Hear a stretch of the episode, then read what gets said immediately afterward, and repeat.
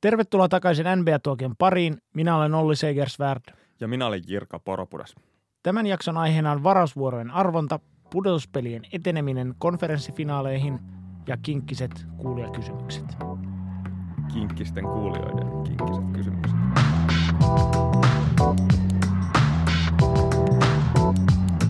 Kesä on nyt ohi. Tilaa itsellesi lämmin, sataprosenttisesti kierrätysmateriaalista valmistettu NBA-tuokion huppari. Nba-tuokio at gmail.com.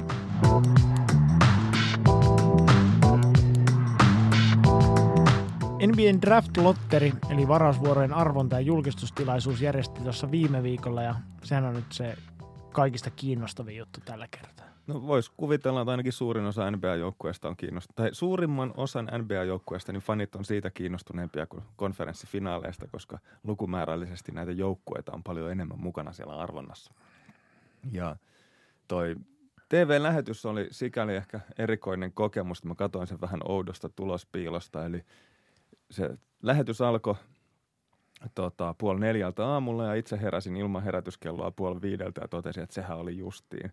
Niin mä katsoin sitä semmoisella pienellä viiveellä, että mä pystyin skippailemaan kaikki mainostauot, joita se puolen tunnin lähetys siis käytännössä oli pelkästään niitä mainostaukoja. Mä pystyin loikkimaan ne yli ja, ja tota, oikeastaan sinne ei edes kerennyt heräämään. Eli siinä meni semmoinen varttitunti ja oli jo ihan taas täydessä unessa. Eli siinä hyvin vähän oli li, lihaa niissä, niiden niin kuin mainosluiden ympärillä. Ja mä nyt on kirjoittanut muistiinpanokset todella huono puolituntinen, mutta en siis käyttänyt koko puolta tuntia sen katsomiseen. Eli siihen nähden, että se on aika monen joukkueen kauden kohokohta se arvontatilaisuus, niin siihen nähden se oli aika ikävää ikävää seurattavaa. pelkkiä mainoksia ja sitten kaikki joukkueiden edustajat piti esitellä ja se oli jotenkin onnistuttu tekemään hyvin kiusalliseksi. Eli Rachel Nichols, joka on NBAn uusi tähtijuontaja tai ainakin nousemassa sellaiseksi, niin tota, on varmasti ammattilainen, mutta käsikirjoittajat ei kyllä ollut hoitanut hommaansa. Eli läpän taso oli todella, todella, todella ärsyttävää, heikkoa. Ja esimerkiksi NBA-tuokion pakkasekaisin jaksosta tuttu Elliot Perry, niin häneen viitattiin jatkuvasti hänen lempinimellään Socks, eli näihin pitkiin sukkiin. Ja ilmeisesti kaveri ei enää nykyään käytä pitkiä sukkia, koska oli hyvin nyrpeänä siitä, että vain hänen pitkistä sukistaan jatkuvasti hoetaan. Niitä oletaan, että vaikka käyttäisikin, niin ehkä näy siellä. Tuskin oli shortseihin pukeutunut kuitenkaan tuossa. En itse asiassa nähnyt alaruumista, istu semmoisen pöydän ääressä. Onko hänellä alaruumista? Ei voi tietää. Ja tota, oikeastaan se nyt oli, koko show oli vaan siis yhdistelmä kirjanpitofirma Ernst Youngin mainosta ja huonoja one-linereita, eli se oli Ernst Youngin edustaja sitten kirjekuorista esittelemässä niitä varauksia, eli tuli sieltä takahuoneesta valmiiksi arvottujen kuponkien kanssa ja sitten esitteli ne. Siihen tarvittiin tämmöinen äärimmäisen luotettava kaveri sitten tätä hommaa tekemään. Niin toi itse arvo, varausvuorojen arvontatilaisuushan on eri tilaisuus, joka pidetään suljettujen takana ja siellä ei ole televisiokamerat paikan päällä. Mutta siellä, on... siellä kerätään kaikilta kännykät sun muut pois, että ei pääse sitten vuotamaan näitä tuloksia ennen sitä varsinaista TV-lähetystä. Et siellä taitaa olla todistajana, taitaa olla kaikkien näiden osallistuvien joukkueiden edustajat ja sitten on tämmöinen joku valittu joukko toimittajia, jotka sitten valvoo, että kaikki menee niin kuin pitääkin. Zach Lowe oli tänä vuonna siellä ja kirjoitti siitä ihan hienon kuvauksen, että minkälaista siellä suljettujen ovien takana sitten on. Joo, mutta tämä itse televisiospektaakkeli on sitten se, missä nämä tota, paljastaan suurelle yleisölle ne toisessa huoneessa arvotut tulokset. Eli semmoista dramatiikkaa tähän ei liity tähän tilaisuuteen, että siinä vielä olisi joku asia auki. Joo. Sitten siihen nähden, että tässä nyt oli kuitenkin arvonnan pääpalkintona oli mahdollisuus varata Zion Williamson, niin yllättävän vähällä, mitä mä sanoisin – fyysisellä reagoinnilla siitä kuitenkin selvisi siitä varttitunnin katselusta. Eli pulssi nousi vähän ennen kuin Maveriksin varaus julkistettiin, että varaavat kymmenentenä, eli tipahtivat yhden pykälän alaspäin ja lähettävät varauksensa sitä myöten Atlantaan. Ja sitten ennen viimeistä ratkaisevaa mainostaukoa niin todettiin, että neljä joukkuetta on jäljellä. New York, Lakers, äh, Grizzlies ja Pelicans ja sitten joku näistä joukkueista tulee saamaan – Zion Williamsonin, niin siinä vaiheessa vähän jännätti se, että se ei ainakaan Knicks tai Lakers olisi sitten se joukkue, joka tämän tähden sieltä saisi poimia. Mitä sillä ratkaisevalla mainoskatkolla, niin mitä siinä ratkesi? Se oli vaan siis semmoinen tota, erittäin ovelasti asetettu mainostauko, että kaikkien oli pakko katsoa ne mainokset, jotka siihen väliin näytetään. Cliffhanger että, vähän. Niin. Joo. Ja ylipäätään se oli hyvin kiusallista, että siellä oli näitä tulokkaitakin semmoinen iso katras katsomassa tätä tulosten julkistamista ja oikeastaan koko ajan vaan hoettiin, että kenellä on mahdollisuus varata Zion Williamson ja ja sitten esimerkiksi hänen joukkuekaveriaan RJ Barrettia, kun haastateltiin nopeasti, kysyttiin fiiliksiä, niin kysymys oli se, että no miltäs nyt tuntuu, kun täällä arvotaan, että mihin Zion joukkuekaverisi on menossa. Ja Barrett kuitenkin oli vielä kauden alussa, niin saattoi olla niin kuin useiden silmissä niin kuin tuleva ykkösvaraus ja heidän nämä freshman-kautensa Dukeissa menivät sitten hieman eri suuntiin. Niin kyllä siinä oli semmoinen vähän myötähäpeä, että siellä oli vaivaantuneen olosia ne muut tulevat tulokkaat sitten – kun vaan yhtä kuvattiin ja hehkutettiin. Tai tulokas ehdokkaat vielä. Niin, juuri Joo. näin, juuri näin. Mutta tota, jos sille tämmöinen vähän niin kuin aivan liian aikainen katsaus luotaisiin noihin mielenkiintoisempiin joukkueisiin, niin tota, voittaja varmaan oli tässä selvästi New Orleans Pelicans, Memphis Grizzlies ja Los Angeles Lakers, jotka teki aika isot loikat, eli mikään näistä joukkueista ei ollut siellä ihan huonoimpien joukossa, mutta kaikki pääsee kärkinelikossa sitten varaamaan. Joo, siinä, tota, siinä oli siinä että noin kaikki joukkueet sen niin kuin mitä mä sanoisin, viimeisen neljänneksen kaudesta niin vetivät aika vihkoon, joko tarkoituksella tai vahingossa ja, ja silti pomppasivat, että niin 75 prosenttia kaudesta jopa saattoivat ihan oikeasti yrittää, niin silti pääsivät nousemaan sinne tota, top neloseen. Niin joku voisi väittää, että tota, tällä yhden havainnon otoksella, niin se, että näitä arvontatodennäköisyyksiä oli vähän viilattu tasaisemmiksi, niin – niin se on sitten niin kuin aivan sama, että häviääkö koko kauden vai ottaako vähän jarrua vasta sitten siellä ihan niin kuin loppukaudesta. Eli tämä kausi nyt näytti siltä, että riittää, että lopussa vähän tyriini niin pääsee kärkipiikeille. Eikö se ole ollut 75-25 ollut tässä tilanteessa, kun kolme tämmöistä vasta loppukaudesta tyrinnyttä joukkuetta nousi, nousi ja, ja kärkinelikko, ja vaan Knicks oli sitten ainoa, joka oli koko kauden tyrinnyt, niin se oli ainoa, joka pääsi kärkinelikkoon. Näin voi ajatella. Näin Joo, voi mutta ajatella. myös tuossa niin tuntuu tuolla eri medioiden välityksessä vähän julistettiin, että tämä tota, varausvuorojen arvonta lopetti tämän huopaamisen lopullisesti, kun nämä huonommat joukkueet ei saanutkaan näitä kärkivarauksia, mutta ei, ei se nyt taida ihan näin kuitenkaan Eihän se nyt. Otatko arpalipujolla voittaa todennäköisesti vai arpalipujolla voittaa vähemmän todennäköisesti, niin kyllä mä luulen, että aika moni ottaa sen paremmalla todennäköisyydellä leimatun lipun. Joo, mutta tota, New Orleans Pelicans tosiaan pääsee ykkösenä varaamaan ja äh, kun Anthony Davis on halunnut kaupungista pois, niin siellä on jopa niin kuin huhuiltu sit sitä, että kun Davis lähtee, niin näyttää siltä, että Pelicansilla ei ole mitään tulevaisuutta New Orleansissa, vaan pitää lähteä etsimään sitten u, tota, jälleen tai uudelleen sijoittaa heidät jonnekin muuhun kaupunkiin, mutta Zion Williamson taitaa, saattaa olla sitten semmoinen palan, että vaikka Davis tuolta lähtisikin, niin saattaa se innostus pysyä silti – silti korkealla tasolla. Eli hän saattaa pitää pelikanssin New Orleansissa. Joo. Hesarin uutisen mukaan Zion itse ei ollut ehkä kauhean innoissaan tuonne tuota New Orleansiin menossa, mutta se taisi olla aika spekulatiivinen teksti, joka perustui hyvin spekulatiiviseen Washington Postin artikkeliin, eli täyttä paskapuhetta. Eli en usko, että kaveri ainakaan mihinkään yliopistoon on palaamassa, jos on varma ykkösvaraus tiedossa. Joo, tässä ilmeisesti tämän yleisesti levinneen tämän teorian mukaan, niin, tai teorian niin taustalla olisi tämmöinen joku sosiaalisessa mediassa jaettu videopätkä, jossa Zion kuulema lähtee, tota, tai Zion lähtee sitten mainoskatkon aikana kuselle sieltä katsomosta. Ja joku oli sitten jakanut sen semmoisella saatteella, jossa väitettiin, että Zion poistui sieltä niin kuin ilmeettömästi – muiden tulokasehdokkaiden joukosta juuri sillä hetkellä, kun tämä pelikansin ykkösvaraus on, oli julistettu, eli niin kuin tuota, olisi osoittanut mieltään, vaikka tosiaan niin tästä ei ollut kyse, niin tämä sitten kyti bensaa sitten salaliittoteoreetikkojen liekkeihin. Joo.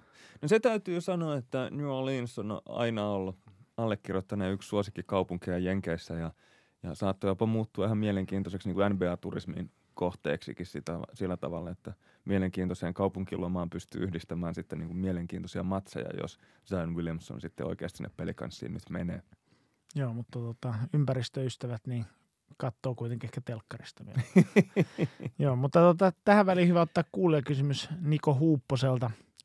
Uh, voiko pelikanssin ykkösvaraus eli Zion saada Anthony Davisin jäämään New Orleansiin? No sehän tässä on mielenkiintoista, että ennen tuota arvontatilaisuutta niin päätarinan kaari tulevasta kesästä oli se, että se joukkue, joka tulee voittamaan tuon arvonnan, niin vaihtaa sen ykkösvarauksensa sitten Anthony Davisiin jonkunnäköisten fillereiden kanssa. Mutta nyt vähän Fortuna iskikin kapuloita näihin storeihin ja laittoi sen ykkösvarauksen sinne samaan joukkueeseen Anthony Davisin kanssa. Ja ensimmäisten, tota, eli niin tämmöiset kaupat ei nyt ole mahdollisia, että New York ja Lakers eivät ainakaan suoraan saa vaihdettua Zion Williamsoniin sit, sitten Anthony Davisia. Mutta draftin jälkeen, äh, tämän tota arvontatilaisuuden jälkeen, niin no okei, sisäpiirihuhuja, joita joku viittaa kuultuina monen twiitin ketjujen jälkeen, niin tota, äh, jonkunnäköinen huhukonsensus on semmoinen, että Anthony Davisin mieli ei olisi muuttunut tästä arvonnan voittamisesta huolimatta, eli ei siltikään haluaisi siellä pelikänsissa jatkaa. Joo, mutta tosiaan toisaalta toi Davis haluaisi ilmeisesti voittavaan joukkueeseen ja ei ole mitenkään kirkossa kuulutettua se, että hänet kaupattaisi tai mikäli hänet kaupattaisi sitten niin, että hän päätyisi semmoiseen joukkueeseen, joka olisi yhtään niin pelikanssia parempi. Eli saattaa jopa olla niin, että parhaat mahdollisuudet voittaa olisi nimenomaan New Orleansissa. Ainakaan huomioiden sen, että kuinka paljon tai mikä se tota, hintapyyntö sitten Davisista on, eli siellä aika lailla kupattaa sitten se toinen joukkue tyhjäksi lupaavista pelaajista, niin – hirveän välttämättä ruusuinen tulevaisuus ei ole sitten de- sielläkään joukkoissa, minne Davis kaupattaisi. Eli ehkä tämäkin saattaa vielä jollain lailla tuoda ajattelemisen aihetta siihen, että mitä, mitä haluaa sitten tehdä. Sen lisäksi kyllähän toi Pelicansin tilanne yhtäkkiä tuli aurinko pilvien takaa ja aika synkeä tilanne näyttääkin monella tavalla paljon piirteämmältä ja, ja Pelicans on myös ainoa joukkue, joka voi tarjota Anthony Davisille tuota Supermax-sopimusta Eli siinä olisi enemmän vuosia ja enemmän miljoonia, jotka saattaisi kuitenkin ehkä sen pään kääntää vielä sinne tota Bourbon Streetin suuntaan. No joo, mutta jos nyt kuitenkin kävisi niin, että Davis sitten kaupattaisi jonnekin muualle, niin tota, saattaisi hyvin olla, että Rue Holiday olisi sitten seuraava, joka pistettäisiin lihoiksi. Ja siinä on kyllä kaksi sellaista pelaajaa, että se, ne mitä sieltä tulisi takaisin, niin yhdistettynä Zion Williamsiin niin, tai Williamsoniin, Williamsoniin niin tota, olisi aika tämmöinen nuorten lupausta ja tulevien varausta voi leipä pöytä, että siinä olisi aikamoinen kattaus sitten tarjolla. Eli Holidayhan vielä 28-vuotias ää, tämmöisen modernin koriksi aika täydellinen takapelaaja, pystyy puolustamaan ainakin kolme pelipaikkaa. Että hän on esimerkiksi ollut se pelikansi ykkösvaihtoehto puolustaa vaikka Kevin Duranttia sen lisäksi, että hän on puolustaa hyvin myös vastustajan pointteja. Pystyy pelaamaan hyökkäyspallon kanssa ja ilman ja – on osoittanut, osoittanut olevansa parhaimmillaan pudotuspeleissä. Tota, pitkä so- sopimus vielä kolme vuotta jäljellä, 26 miljoonaa vuosipalkkaa, ettei mikään ihan taivaissa, vaikka John Wallin ve, tota, hintalappu hänessä on, niin tota, siinä olisi kyllä, uskoisin, että jos hänet pistettäisi kaupaksi, niin olisi aika moni joukkue siellä myös hänen perässään. Ja hyvä, hyvä tota, paketti tulisi vastineeksi siitäkin, niin kuin Davisistakin. Okei, sitten vielä toinen kuulijakysymys J.P. Sipposelta, että onko Segersvärd ehtinyt lukea LinkedInistä, että onko New Orleansilla tilaa free agenteille minkä verran ja onko Kemba Walker katsonut kenenkään heidän profiileja LinkedInissä? No joo, kovasta LinkedInin yrityksestä huolimatta, niin mä en ole tarttunut vielä tarjoukseen kokeilla LinkedIn Premiumia, eli mä en näe kuka katsoo kenenkin profiileja, niin täytyy siltä osin tälle käsikopelolta vastata vaan tähän. Mutta tota, voimassa oleva ja taattu sopimus ensi kaudesta on Rue Holiday, Anthony Davis, Solomon Hill, Etwan Moore ja Frank Jackson. Ja siihen päälle vielä lasketaan toi Zionin tulokas liksan varaus, niin palkkakatoalle jäisi noin 25 miljoonaa tilaa. Eli tota, ihan Kemba Walkerin maksimiliksaa ei päästä, että sinne jäädä noin 7,5 miljoonan päähän. Eli tota, jos jos sieltä Solomon Hill tai Etwan Moore onnistuisi kippaamaan jonnekin, ettei saada palkkoja vastineeksi, niin sitten varmaan riittäisikin vaikkapa Kemba Walkerin rahat tai Jimmy Butler on toinen, josta on vähän huhuiltu saattaisi olla toinen vaihtoehto ja sopii ehkä vähän kempaa paremminkin tuohon porukkaan. Toki tuossa on vielä semmoinenkin kysymysmerkki, että jos Julius Randle päättäisi käyttää pelaajaoptionsa ensi vuodesta, niin se vesittäisi sitten tämänkin, tämänkin koko homman. Eli aika paljon on vielä niin kuin mysteerejä pelikänsillä, että miten tuosta tuo joukkueen suunta Zion Williamsonin kanssakaan niin kuin täysin muuttuu. Joo, että jos he, he nyt pitäisi, saisi pidettyä tuon koko porukan kasassa, niin kyllä siihen ainakin yksi hyvä pelaaja vielä saisi lisää, mutta ehkä ihan näitä parhaita vapaita agentteja eivät pysty tavoittelemaan. Joo. Sitten tässä näin mietitään, että ketkä nyt tuossa arvonnassa voitti, niin jos haluaa salaliittoteorioita rakennella, niin yksi voisi olla se, että kaksi kärkivarausta meni niille joukkueille, joiden niin kuin, taloudellinen tilanne saattaa olla ehkä heikoimmasta päästä NBAssa. Eli äh, New Orleansilla on huono tilanne ollut ja Memphis on kanssa ollut ilmeisen kannattamaton franchise. Ja he saivat nyt kakkosvarauksen ja, ja saavat sillä lisättyä ainakin yhden rakennuspalikan tuohon äh, tota, Jared Jaren Jackson Jr. Jaren Jackson Jr. tota, rinnalle. Joo, ja niin kuin tuossa edellisessä jaksossa todettiin, niin Memphis ja New Orleans oli kaksi niistä NBAn kolmesta pienimmästä markkina-alueesta, että silleenkin osu, osu mielenkiintoisesti taas lisää, lisää tota bensaa salaliittoteoreetikkojen liekkeihin tämäkin. Ja, tota, to, ja sitten kun ne kaksi muuta oli sitten ne NBAn isoimmat markkina-alueet, niin saattoi niin kyllä tuossa vähän näytti jotain dollarin kuvia, mm. voisi kuvitella, että siellä arvottiin. Mm. Memphis ilmoitti, että aikovat varata Ja Morantin. Olisi aika mielenkiintoinen pelintekijä siihen J.J. Jane rinnalle. Joo, mutta et, se, se, täytyy jollain lailla varauksella ottaa, että he tässä vaiheessa ilmoittaa, että kenet he varata, niin se tarkoittaa joko siitä, että he todella haluaa Morantin, tai sitten he eivät halua Moranttia, mutta tota, haluavat selvästi viestittää kaikille niille, jotka ovat Morantista kiinnostuneet, että tota, – että kauppaa pitää käydä heidän kanssaan, eli sitten sillä se olisi parempaa tarjousta. Eli jos syntyisi semmoinen luulo, että tota, he eivät ole kiinnostunut Morantista, niin sitten taas New York Knicks olisi se, jonka puhelin soisi niistä joukkoista, jotka olisi kiinnostunut, niin tota, siellä Knicksille sitten tarjottaisiin tarjottaisi niitä paketteja, joiden perässä Grizzlies on. Mutta jos nyt oletetaan, että Morant olisi Memphisin tulossa, niin se tar- ehkä tietänee sitten Mike Conlin lähtöön. Jat- Joo, kyllähän siis niinku varmaankin haluaisi kaikki minuutit tulevalle ykköspaikan pelintekijälle lyödä. Ei, Conley voisi siinä ehkä olla jonkunnäköisenä mentorina messissä, mutta on siihen ehkä vähän liian kuitenkin tota, kova palkkanen ja ehkä vähän liian kova luu istumaan vaihtopenkillä katsomassa, kun junnut tötöilee kentällä. Joo, että periaatteessa Conley sopisi vähän niin kuin Holidaykin, että porukkaan kuin porukkaan, mutta hän on kova palkkasempi, että ansaitsee 32,5 miljoonaa – miljoonaa tulevasta kaudesta ja hänellä on tämmöinen oikeus sitten päättää se sopimuksena seuraavan kesän, mutta periaatteessa kaksivuotinen vuotinen tota, pahvi vielä jäljellä, niin tota, aikamoista taloudellista investointia sitten semmoinen joukko, joka hänen perässä ja hän on kuitenkin 32-vuotias jo tai piakkoin, niin ihan kaikkiin tämmöisiin jälleenrakentaviin joukkueisiin ei ehkä kuitenkaan sitten, sitten istu. Erityisesti huomioiden sen, että Grizzlies tuskin luopuu konnista ihan ilmaiseksi – joten myös niin kuin, ihan markkinahinta hänestä pitäisi maksaa. Eli jotain hyviä varauksia tai nuoria pelaajia. Ja mieluummin molempia. Niin, ja mitäs joukkueita olisi sitten semmoisia, jotka kokisivat, että Conley olisi tuommoisten hyödykkeiden väärti? No aina, aina kun tämmöistä puhutaan, niin Los Angeles Lakers ja New York Knicks on ne, joista kannattaa aloittaa, että siellä saatetaan olla epätoivoisia, jos ei kesällä sitten tartu haaviin mitään, mitään tota – ykkösrivin tota, vapaaherroja, niin sitten yhtäkkiä Conley saattaisikin tuntua hyvin kiinnostavalta vaihtoehdolta. Indiana, Utah ja Detroit oli kuulemma kuumina Conley jo siirtorajan aikaan, mutta sitten koskaan sitä kauppaa ei saatu tehtyä, mutta olettaisiin, että kun kaikilla kausi päättyy ehkä enemmänkin mollivoittoisesti, niin kiinnostus on varmaan vaan, vaan tota, tiivistynyt.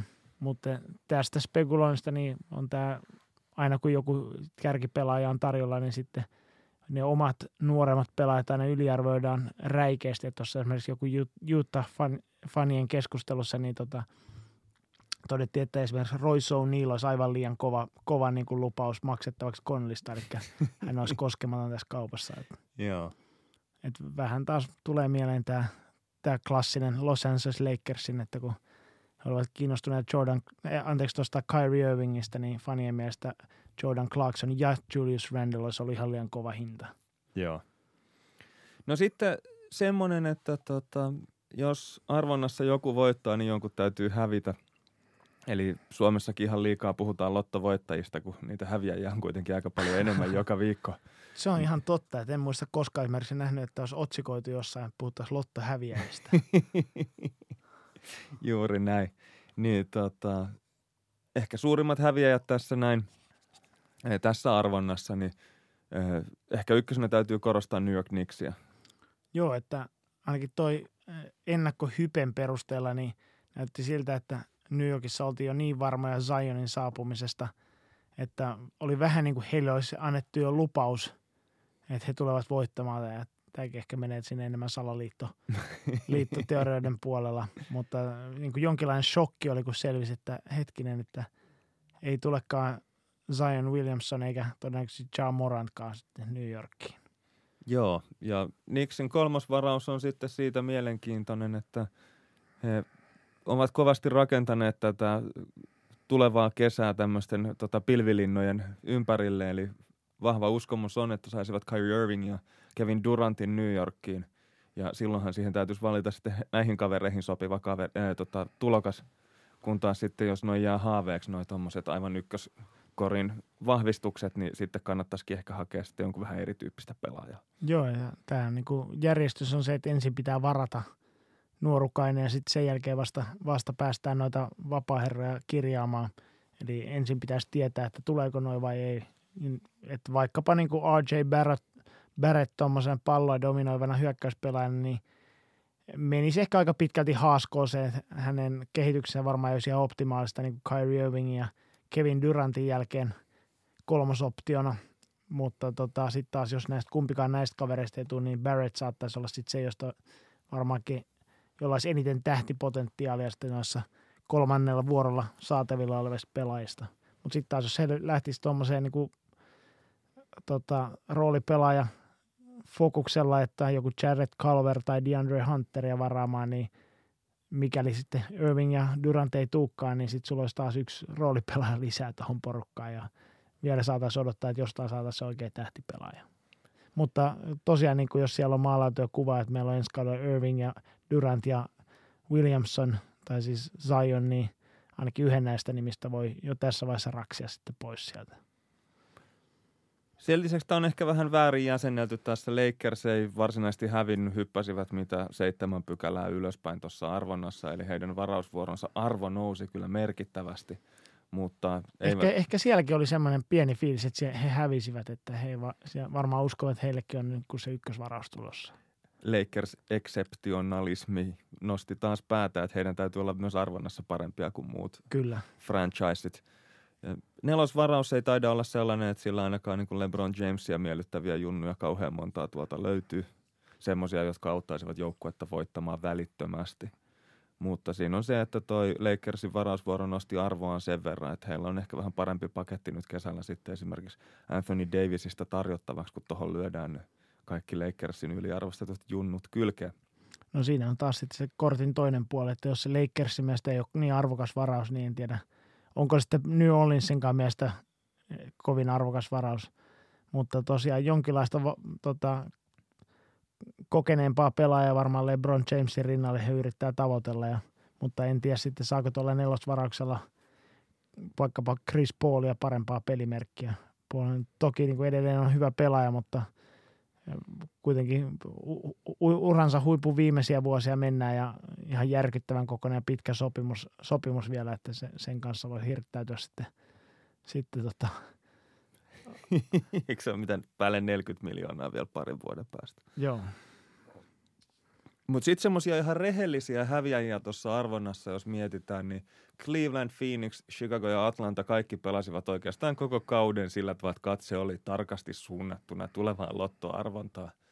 Ja he kaikki jäivät nuolemaan näppejä, että eivät päässeet tuonne kärkivarauksia lähellekään. Joo, että Cleveland tietysti on se, että heillä nyt on niinku ehkä vielä purkuvaihe siinä jälleenrakennuksessaan meneillä, että sinänsä heille ei ehkä niinku semmoista, semmoista niinku kiireen tuntua tuossa, mutta Phoenix, Chicago ja Atlanta on varmaan semmoisia, että heillä kaikki laskee, että nyt otetaan vielä niinku se yksi iso palanen tähän lisää ja sitten ruvetaan niinku rakentamaan semmoista pudotuspelijoukkuetta siihen, niin tähän ehkä vai tietyllä tapaa saattaa olla, että joutuvat ottaa aikalisän, että välttämättä varaustilaisuuden kautta he eivät sitä yhtä uutta tai yhtä tähtipelaajaa lisää sitten saa, saa lisättyä. Joo, sitten jos me otetaan joku tämmöinen pienimuotoinen, ei ehkä virallinen markkasvartti, mutta jos puhutaan tuosta Chicagosta vaikka hieman, eli Chicagolla kävi sen verran huono hiihtokenkä, että he varaavat vasta seitsemäntenä, mikä saattaa kuulostaa ihan kivalta, että he ovat e- aiemmin varanneet tuolla seiskavarauksella muun muassa Kirk Heinrichia ja Luol Dengin, Lauri Markkasen ja Wendell Carter juniorinkin, mutta tässä on ehkä hyvä muistaa, että – tämä tämänvuotinen drafti ei ole aivan yhtä syvä kuin esimerkiksi viime vuonna. Tarkoittaa siis sitä, että jossain on sanottu, että toi tota, esimerkiksi Markkan ja Wendell Carter Jr., jotka oli molemmat seiskavarauksia omina vuosina, niin olisi tänä vuonna kakkosvarauksia. Eli siinä mielessä ehkä ihan samantasoisia jätkiä kannata sieltä on odottaa – Toki täytyy muistaa tässä, että Markkasen varaamistahan kritisoitiin, että hänet varattiin aivan liian aikaisin, että häntä ei olisi pitänyt vielä, tai jo seitsemäntenä varata silloin. Että koskaan ei tiedä, ennen kuin sitten nämä pelaajat nähdään tosi toimissa. Joo. Ehkä tässä niinku suurin tämmöinen tota, kotiin vieminen Chicagolla on se, että onnenpotkun toivominen ei ole suunnitelma. Eli se, että jos homma on rakennettu sen varaa, että sitten lykästään lottoarvonnassa ja saadaan niin kuin iso järkälle, jonka varaan rakennetaan omaa joukkuetta, niin ei se oikein ehkä toimi sillä tavalla, että tota, välillä sieltä tulee sitten kolikolla vähän huonompaa osumaa ja, ja tota, siis se, että siihen semmoiseen niin tuuriin luottaminen, niin se ei ole kyllä pidemmän päälle oikeasti ratkaisu. Joo, mutta tota, tonnehan kovasti viritelty, että Chicago tulisi varaamaan tässä jonkun takapelaajan tai pelintekijän, niin John Morant varmaan, varmaankin on mennyttä. Ää, Darius Garland Vanderbiltistä. Vähän puhuttu, että hän on sitten toinen, toinen niin kuin se takakentän palanen. No RJ Barrett, myöskin, niin hekin ilmeisesti on menossa, niin sitten aletaan mennä seuraavaan koriin, esimerkiksi North Carolina Kobe White saattaisi olla sitten semmoinen mahdollinen, mutta hän, häntäkin on jopa saatettu tai huuttu, että hän saattaisi mennä top vitosessa, niin sit ihan välttämättä sieltä ei nyt ihan Mutta ton, ton, voi ottaa positiivisesti, jos sitten putoaa seiskavaraukselle, niin saatiin top 5 ränkätty jätkä. Ainakin jonkun mukaan. Otetaan kuulijakysymys Aleksi Suomiselta. Chicago aikoo treidata seitsemännen varauksensa Lonzo Balliin. Miksi? Itse en näe Lonzoa tulevaisuuden pelaajana. Onko kyse vain medianäkyvyydestä? No tota, nyt tämä on niinku hy, tietysti hyvä määritelmä, mikä on tulevaisuuden pelaaja, että onko hän niinku ura päättynyt jo vai näin, mutta tota, kyllä mun mielestä niinku, jos aloitetaan positiivisesta puolesta, niin Lonsoni syöttöhakuisen pelaajana olisi tervetullut lisä tuohon Chicagon kovin heittohakuiseen ryhmittymään, eli kyllä siellä on enemmän niitä, niitä jotka tykkää laittaa palloa ilmaan, kuin sitten semmoisia pelaajia, jotka tykkää jaella sitä palloa, palloa kavereille.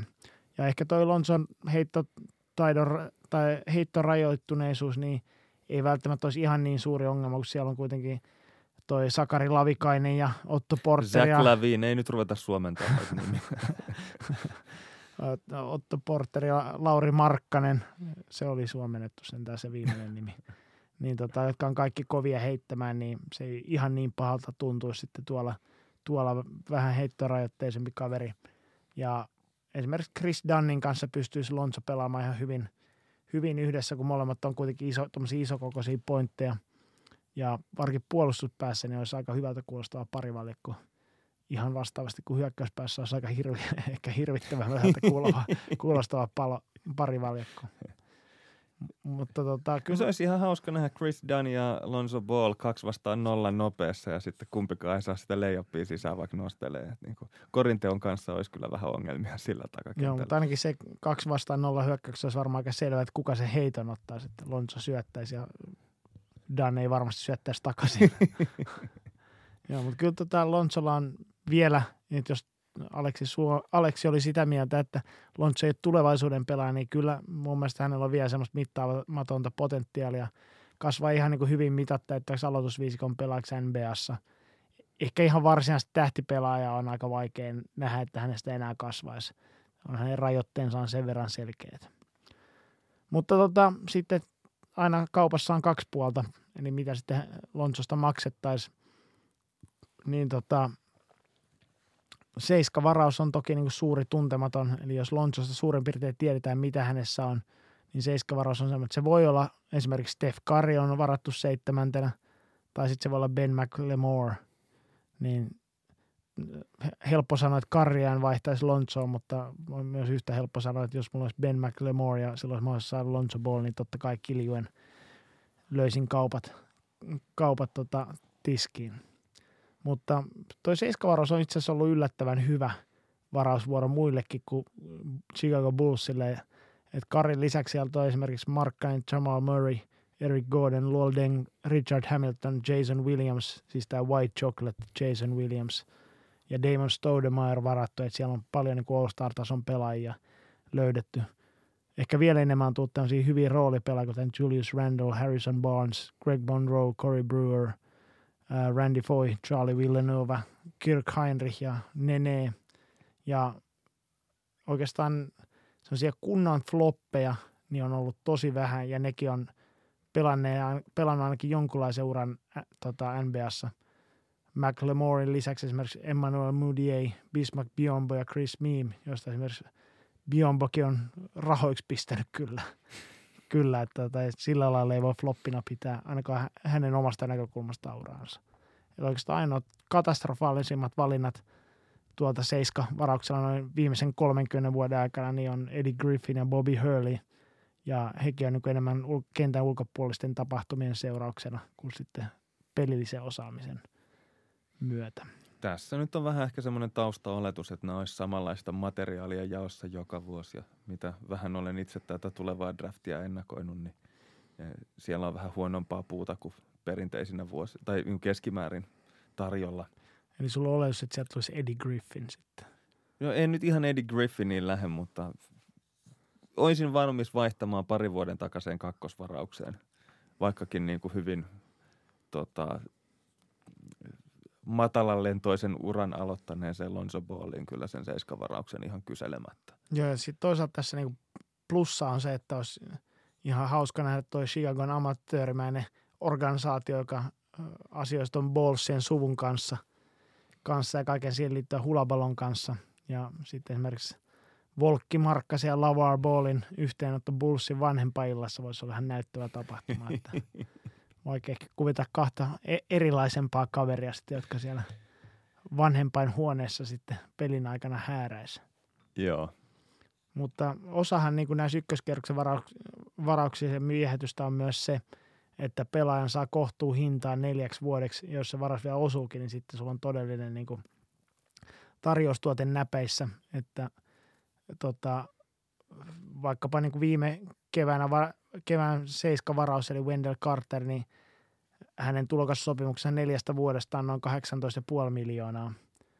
Ja verrattuna se, että vaikkapa kakko, kakkosena varattu Lonzo Ball, kun hänellä on nyt kaksi vuotta se tulokassopimusta jälleen, niin kahdesta vuodesta hän saa pelkästään noin 20 miljoonaa. Eli on jo tuplat niin tuohon seiskakierrokseen varattuna. Ja sitten tosiaan Lonzon tulokassopimuksesta on jo puolet takana, niin tota, kohta, mikäli hän sitten tota, pelaisi hyvin Chicagossa ja osoittautuisi tämän kaupan, että kauppa olisi positiivinen asia, niin sitten hänelle pitäisi kyllä nopeammin maksaa ja paljon enemmänkin, että siinä on myös tämä taloudellinen puoli sitten. Niin, eli vaikka se kauppa onnistuisi ja saisi hyvän pelaajan, niin sitten joutuisi siitä maksamaankin melko pian. Mm. Ehkä se vähän leikkaa sitä upsidea, että mä en ehkä ole ihan aiempien puheinen takana enää.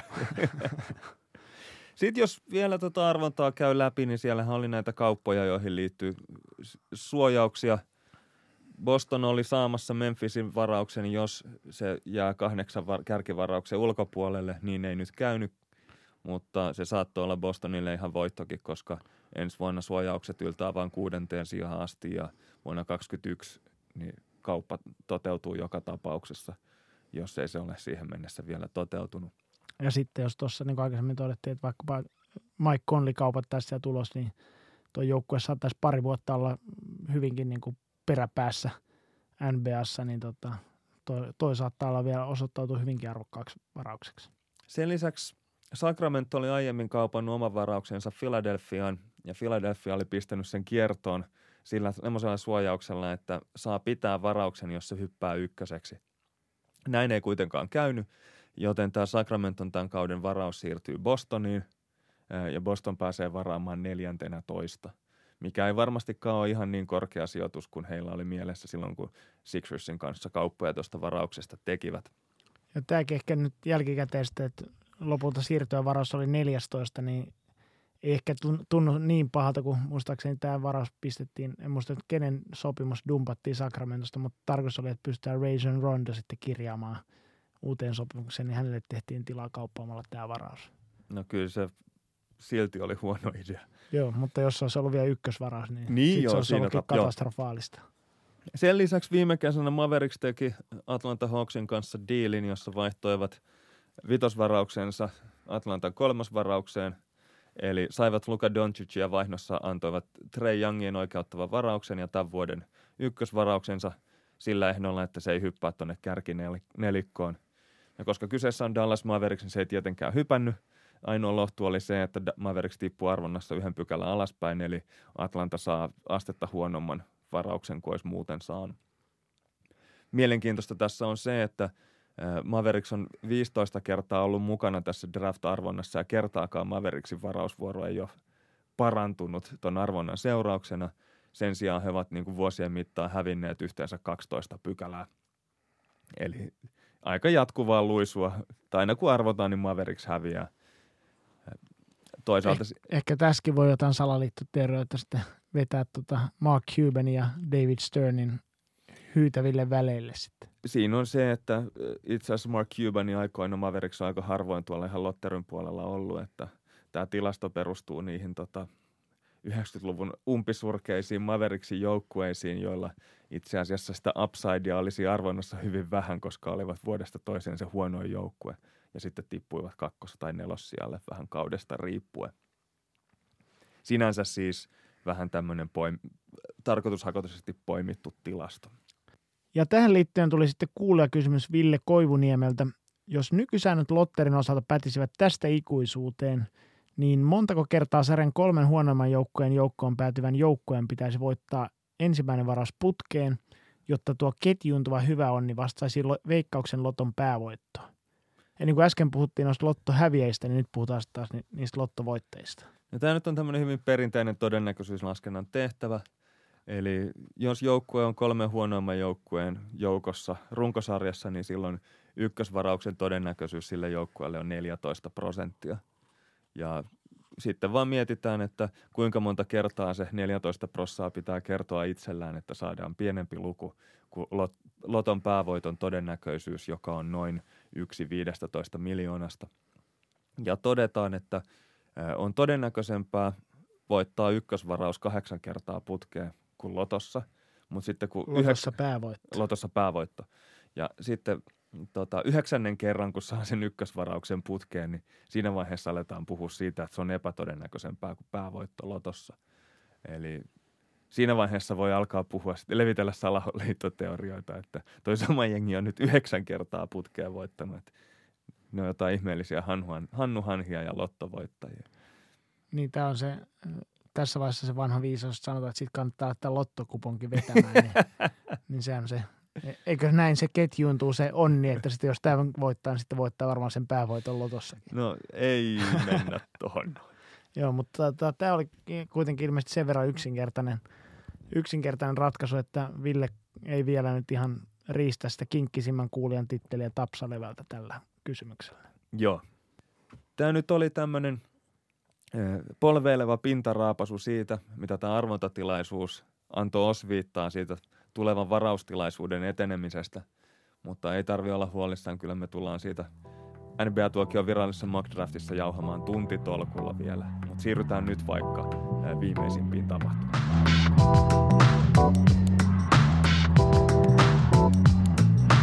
No niin, ja sit, jos jatketaan siitä, mihin edelliskerralla jäätiin, eli tuossa toisen pudotuspelikierroksen viimeisiltä hetkiltä, niin Milwaukee Boston sarjasta niin siitä varmaan tarvii hirveästi muuta todeta kuin, että vitospelissä Milwaukee pisti sitten leikin kesken ja Boston aloitti kesälomailun.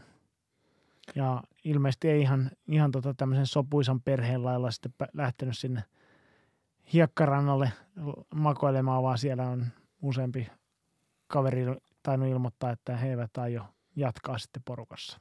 Siellä ainakin Terry Rozier oli sitä mieltä, että porukka on täynnä itsekkäitä omaan napaan tuijottajia ja Kyrie Irvingillakin taitaa olla molemmat jalat jo ovesta ulkona. Että, taitaa olla menetetty tapaus Celticsin kannalta. Että jonkinlainen tota, jälleenrakennuksen vaihe sielläkin, vaikka ihan ehkä tyhjästä ei lähdetä, lähdetä liikkeelle. Mutta Toronto-Philadelphia-sarjassa niin tota, seiska peliin meni, meni tota, ja seiska peli tunnetusti päättyi Kawhi Leonardin viime, tai summerisoidessa ilmaan pistämään heittoa, joka mikä neljän pompun jälkeen tippui koriin ja Toronto meni sillä sitten konferenssifinaaleihin. Se oli aivan mielettömän hieno heitto ja siitä on yksi hienoimpia urheilufotoja, joita muistan. Tämä, jossa tota, kaverit siellä niin kentän ulkopuolella Embiid ja Leonard molemmat tuijottaa, että miten mahtaa pallo lentää. Mielenkiintoista siinä oli se, että joku ihmeellinen analytiikkapulju esitti arvion Twitterissä siitä, että tämä heitto, joka tuli hyvin korkealla kaarella ja osui siihen eturautaan, niin sisäänmenemisen todennäköisyys oli vain kolme prosenttia. Ja mä en oikein tiedä, että millaiseen otoskokoon ja mittaustarkkuuteen tämmöinen arvio perustuu. Että se on aika paksua väittää, että pystyy niin kuin kuvan perusteella sanomaan, että mihin kohtaan pallo raudassa osuu, että se olisi vain kolmen prosentin sisäänmeno todennäköisyys, kun ei kierteestä ja saapumiskulmasta sen enempää tietoa kuitenkaan ole. Niin se paitsi kun kaikkihan tietää, että se on 50-50. Joo, mutta se oli kyllä niin kuin, voisi sanoa, että ainakin Raptorsin historia hienoin hetki se, että tuolla heitolla tuon ottelusarjan ratkaisivat Summerin soidessa. Ja Kawhi Leonardkin taisi olla aika innoissaan, kun sanoi, että kyllä se oli hyvin tunteellista Joo. ja ilmeikään värähtämättä. Joo, mutta tähän liittyen saatiin kuulla kysymys Ilkka Immoselta. Miksi Boban ei ollut puolustamassa viimeistä sisäänheittoa? No vanha viisaus sanoo, että se sisäänsyöttäjä sivurajatilanteessa on se vaarallisin pelaaja, koska usein se sisäänsyötön puolustaja niin jää polvet lukossa unohtaa jatkaa pelaamista sen jälkeen, kun se pallo on sisään heitetty – ja 4,2 sekuntia on melko pitkä aika ja siinä ajassa kerkee syöttää pallon takaisin sille sisään syöttäjälle. Eli jos siinä olisi ollut joku terävä pikkujätkä sitä palloa sisään syöttämässä, niin olisi varmaan saanut sen Bobani ohi kuitenkin kentälle. Ja terävällä liikkeellä niin päässyt Bobanista melko hyvinkin irti ja saanut varmaan hyvä heittopaikan siitä niin kuin singahtamalla. Eli tuossa tilanteessa ehkä semmoinen ulottuvuus ja ylettyvyys ei ole kaikkein – ne on tietenkin arvokkaita, mutta jos täytyy pysyä sen jätkän iholla vielä sen tilanteen jälkeen, niin ei ehkä ole ihan se Bobanin ykkösjuttu. Se olisi ihan eri asia, jos olisi vaikka niin kuin mikä alle puoli sekuntia aikaa, että haettaisiin jotain tippiä, että pitäisi osua hyvä syöttö siihen suoraan renkaan reunalle, niin sitten ehkä se Boban olisi hyvä peittämään siihen, mutta Boban olisi myös tietysti siihen tilanteessa hyvä seisomaan sen korin alla. Että, Eli tarvitaan että, kaksi Bobania. Ja mieluummin viisi Bobania. niin saataisiin tämä, mikä tämä build a fucking wall. Joo niin kuin Stan Van Gundy aikanaan tämän asian ilmassa.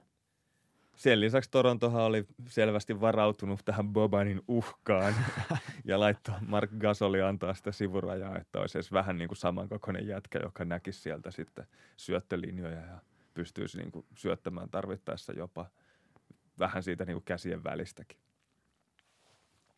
Joo, mutta jos mennään sitten länteen ja Golden State Houston Rockets-sarjaan, niin – vitospelissä niin Kevin Durant loukkasi sitten, mikä ensin luultiin, että akillesianne, mutta ilmeisesti oli kuitenkin pohja, joka, jonka loukkasi siinä. Niin tota, tämän Durantin loukkaantumisen jälkeen noin viimeiset, viimeiset hetket tuossa sarjassa niin oli kyllä niin kova pudotuspelikorista, että siitä on vaikea pistää paremmaksi, eikä vielä ole kyllä pistettykään paremmaksi. Siinä kun Durant klenkkasi pois kentältä, niin mä luulen, että jäljellä olevissa muissa joukkueissa heräsi semmoinen pieni toivon kipinä – siitä, että jos siellä on Boogie Cousins jo telakalla ja Durantkin olisi saattanut siinä ehkä olla, niin kuin saada vamman, joka olisi pitänyt hänet loppu pudotuspelit ulkona, niin siinä olisi ehkä ollut vähän tämmöinen fiilis, 80-luvun lapset varmaan muistavat, kun Schwarzenegger Predatorissa toteaa, että if it bleeds, you can kill it.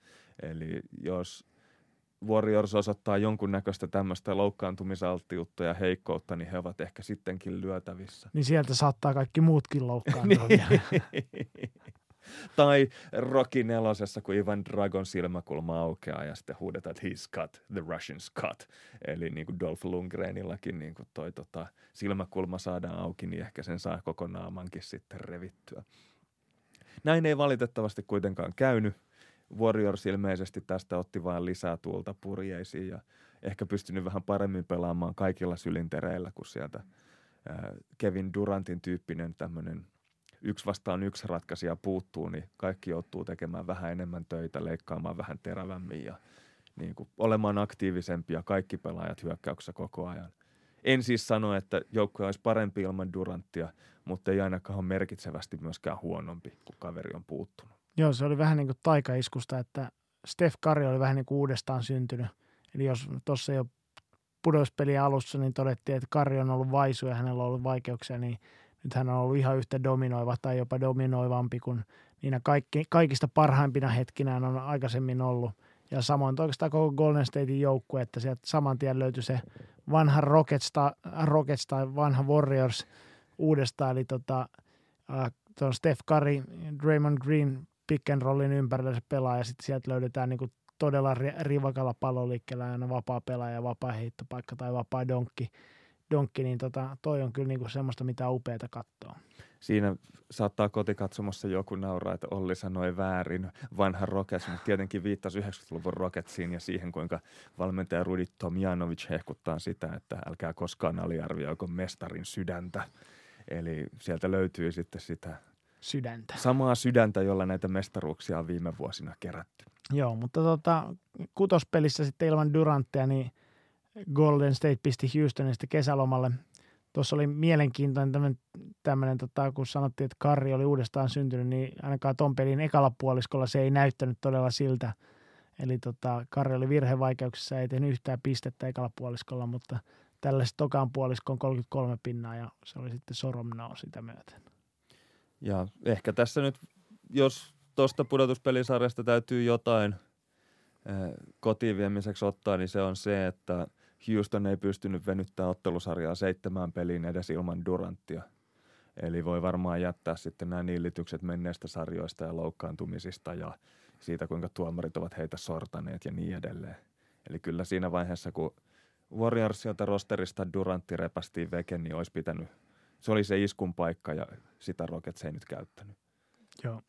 Ja sitten tota, toinen, toinen tota, lännen sarja Denver Portland, niin sekin meni seiska peliin.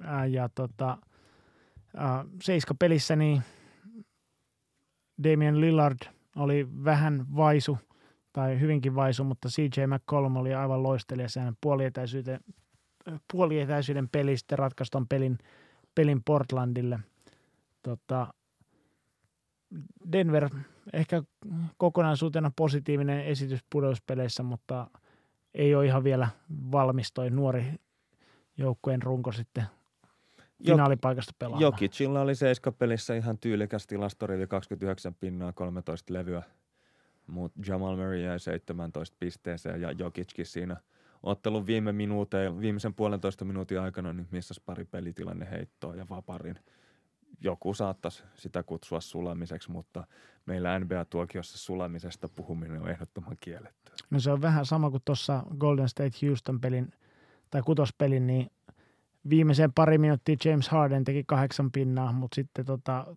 yksi turha menetys siihen ja yksi hyökkäyvirhe, niin hänestäkin puhuttiin, että hän sulaa ratkaisuhetkillä, vaikka tosiaan se kahdeksan pinnaa piti vielä heidät mukana, mukana mutta että kyllä tuommoinen niin tämmöinen clutch-pelaajan vaatimukset niin on semmoinen tavallaan liikkuva maali. Eli vaikka kuinka paljon teet urotekoja, niin sit jos johonkin ratkaisevaan hetkeen sattuu se yksi er, ohiheitto tai yksi erehdys, niin sitten todetaan, että ei taaskaan onnistunut. Siinä on vähän sellainen, hetkeen. mitä olet tehnyt minun vuokseni viime aikoina, eli vaan se viimeinen suoritus lasketaan, että voi tehdä minkä näköistä pyllistelyä tahansa siihen niin kuin viimeiseen. Se, jos se viimeinen heitto summerin soidessa menee sisään, niin sitten korostetaan sitä, kuinka kovat hermot on tyypillä. Niin. Vaikka olisi omalla tyrimisellä ajanut joukkueen siihen tilanteeseen, että oli pakko kassittaa sitten se viimeinen heitto. Niin, ja tämä on vähän tämä narratiivikysymys, että Steph Curry se, että hän teki 33 pinaa toisella puolella, niin se osoitti, niin kuin, osoitti ratkaisia hermoja, mutta sitä ei hirveästi ehkä muistella tässä, että hän jäi nolliin sitten ekalla puolella. Jos se olisi ollut toisinpäin ja ottelun Niin. lopputulos olisi eri, niin kyllä se muistettaisiin sitten kanssa vähän Kyllä. eri väreissä. No lopputulos kuitenkin oli se, että konferenssifinaaleihin selviytyivät sitten Golden State Warriors ja Portland Trail Blazers lännessä ja Milwaukee Bucks ja Toronto Raptors idässä. Ja idässä Milwaukee-Toronto-ottelusarja niin on siitä äärimmäisen mielenkiintoinen, että siellä on pari tämmöistä fyysistä friikkiä vastakkain on Jannis Antetokumpo ja Kawhi Leonard. Ja, ja tässä on vähän semmoinen ehkä epäreilu asetelma, että Kawhi on joutunut raahaamaan Torontoa ja useamman pudotuspelikierroksen niin kuin ihan täyden päivätyön. Antetokumpolla taas on vähän sellainen, että ovat purjehtineet melko helpololoisesti tähän niin kuin tuota konferenssifinaalivaiheeseen ja ei ole ihan näyttänyt silleen, että kaverille olisi vielä tullut edes hiki. Joo, tässä on vähän tämä rest versus rust vastakkainasettelu, että kumpi on parempi, että sä oot ikään kuin joutunut huipputasolla pelaamaan, suorittamaan vai se, että sä oot tuoreena. Molemmissa on hyvät ja molemmat huonot, huonot puolensa toki. Joo. Semmoinen mielenkiintoinen yksityiskohta tuosta taisteluparista, että kumpikin heistä on niin kuin tähän meidän draft-arvontaan liit- teemaan liittyen, niin kumpikin on varattu viidentenä toista omissa drafteissaan, eli ensimmäinen ei-lotteryvaraus. Eli kauheasti tuossa kiinnitettiin alkulähetyksestäkin huomiota siihen, että kuka nousi siellä lotteryssä ja ketkä pääsee kärkivarauksella varaamaan.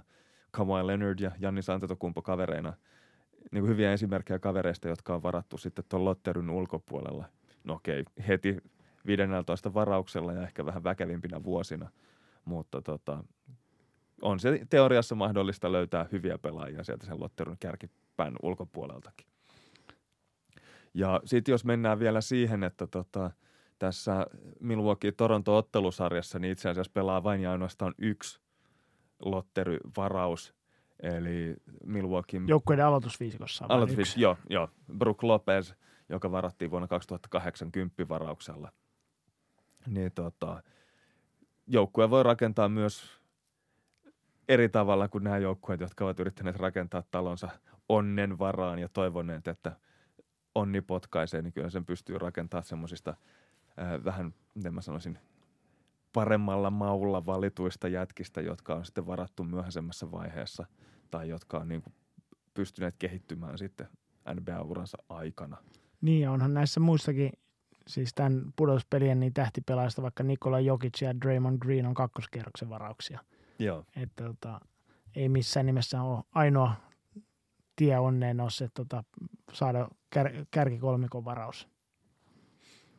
Mutta tota, alussa tuossa sarjassa näytti vähän siltä, että Milwaukee ja Jannis on kuskin paikalla ja niin olivatkin, että he veivät kaksi ekaa peliä. Sitten kolmospelin, kun siirryttiin Torontoon, niin tota, oli ilmeisesti sen verran alkoi olla totinen paikka, että Toronto-valmentaja Nick Nurse niin heitti sitten Kawhi Leonardin Jannis Antetokumpon päällystakiksi ja sitten tämä koko sarja, sarja kääntyi sitten siinä, että yhtäkkiä Jannisilla ei ollutkaan helppoa tehdä yhtään mitään kentällä ja sitten se puurotti oikeastaan kokonaan ton, ton, ton ää, Milwaukeein hyökkäyspelin ja sitten sen lisäksi niin toi Milwaukeein toinen, toisiksi paras pelaaja tai toisiksi tärkein pelaaja Chris Middleton on joutunut tekemään täyden päivätyön Kawhi Leonardin kanssa ja yrittänyt parhaansa mukaan hili, hidastaa kaveria siinä kuitenkaan onnistumatta, niin se on syö, syönyt sitten häneltä eväät sitten myös hyökkäyspäässä, niin tota, ei oikein niitä apujakaan Jannisin on vaikea saada tonne. Eli voisi sanoa, että Kawhi Leonard on siitä kova kaveri, että kummassakin päästä, päässä pistää vastustajan kaksi parasta pelaajaa ihan nippuun ja pimentoon. Se tekee tämän vielä sillä tavalla, että on tota, reisi vaivaa ilmeisesti ja eri jalka vielä kuin tämä, joka San Antoniossa kiukutteli, mutta semmoisella kevyellä klenkkauksella niin pystyy ottelusarjaa dominoimaan, että ei muuta kuin hattua päästä. Joo, että tuossa nelospelissä niin hän loukkasi sitten reitensä ja tota, tähän tosiaan niin kuin terveystietoja varjellaan kuin valtion salaisuutta, että ei ole annettu mitään diagnoosia ulos, niin tätä joku toimittamassa hienosti tota, kuvasi, että oli semi-regular limp, eli tämmöinen puolisäännöllinen linkkaus oli se hänen oireensa, mistä hän, hän kärsi. Niin tota, kyllä se kentällä on ollut välillä kyllä tuskasen näköistä, mutta tosiaan silti pistänyt sekä Middletonin että Antetokumpon nippuun, niin kyllä tämä aika hurja esitys on ollut Kawhi Leonardilta. Eli tällä hetkellä Toronto johtaa ottelusarjaa 5-2 ja näyttää silleen, että Kawhi on ainakin vielä toistaiseksi niin Antetokumpoa kovempi kaveri. Joo, kyllä niin kuin jos tässä vaiheessa pitää, pitää sanoa, niin tota, kyllä Kawhi Leonard on paras pelaaja, joka tällä hetkellä koriskentällä tota, pelikamat päällä on, niin näin, näin se on. Tos, ja hän on jatkanut tosiaan noita hyvin mieleen jääviä sitaatteja, että kun häneltä kysyttiin tuon vitospelin jälkeen, että tota, miten tota, he onnistuvat voittamaan sitten Milwaukeein neljä kertaa peräkkäin, niin Leonard vastasi, että en tiedä, emme ole tehneet se sitä. Joo.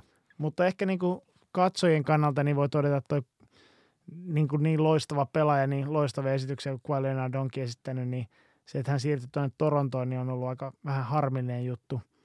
Et San Antoniossa niin hän pelasi todella niin kuin hyvin rakennetun systeemin sisällä ja hänet asetettiin semmoisiin paikkoihin, jossa hän niin kuin aina oli parhaimmillaan. Mutta Torontossa on vähän semmoinen, että tota tässä vaiheessa pudotuspelejä niin on niin kovassa paikassa, että ne muut onnistujat on vähissä, että siellä on vähän semmoinen tilanne, että annetaan pallo Quaille ja katsotaan, mitä hän saa aikaiseksi, niin se johtaa siihen, että hän pommuttelee paikallaan ja saa sitten luotua itse asiassa haasto hyppyheito, jota hän on kyllä tiputtanut tuolla tappaan tarkasti, mutta hirveän niin kuin näyttävää, katsottavaa tuommoinen korissa ei missään nimessä ole. Et se on vähän sama tilanne kuin Houstonissa James Hardenin kanssa.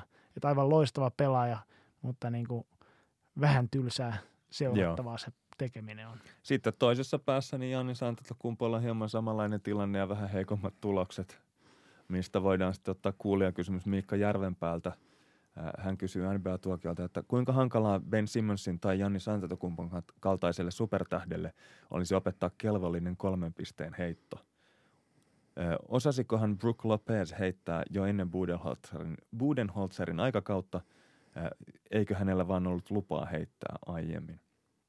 No joo, oli, oli tota, varmasti osas heittää aikaisemminkin, että ihan tyhjästä se heittotaito ei tullut, että kyllä se ensi, yleensä menee niin, että ensin pitää osoittaa, että osaa heittää, sitten saa valmentajalta luvan heittää.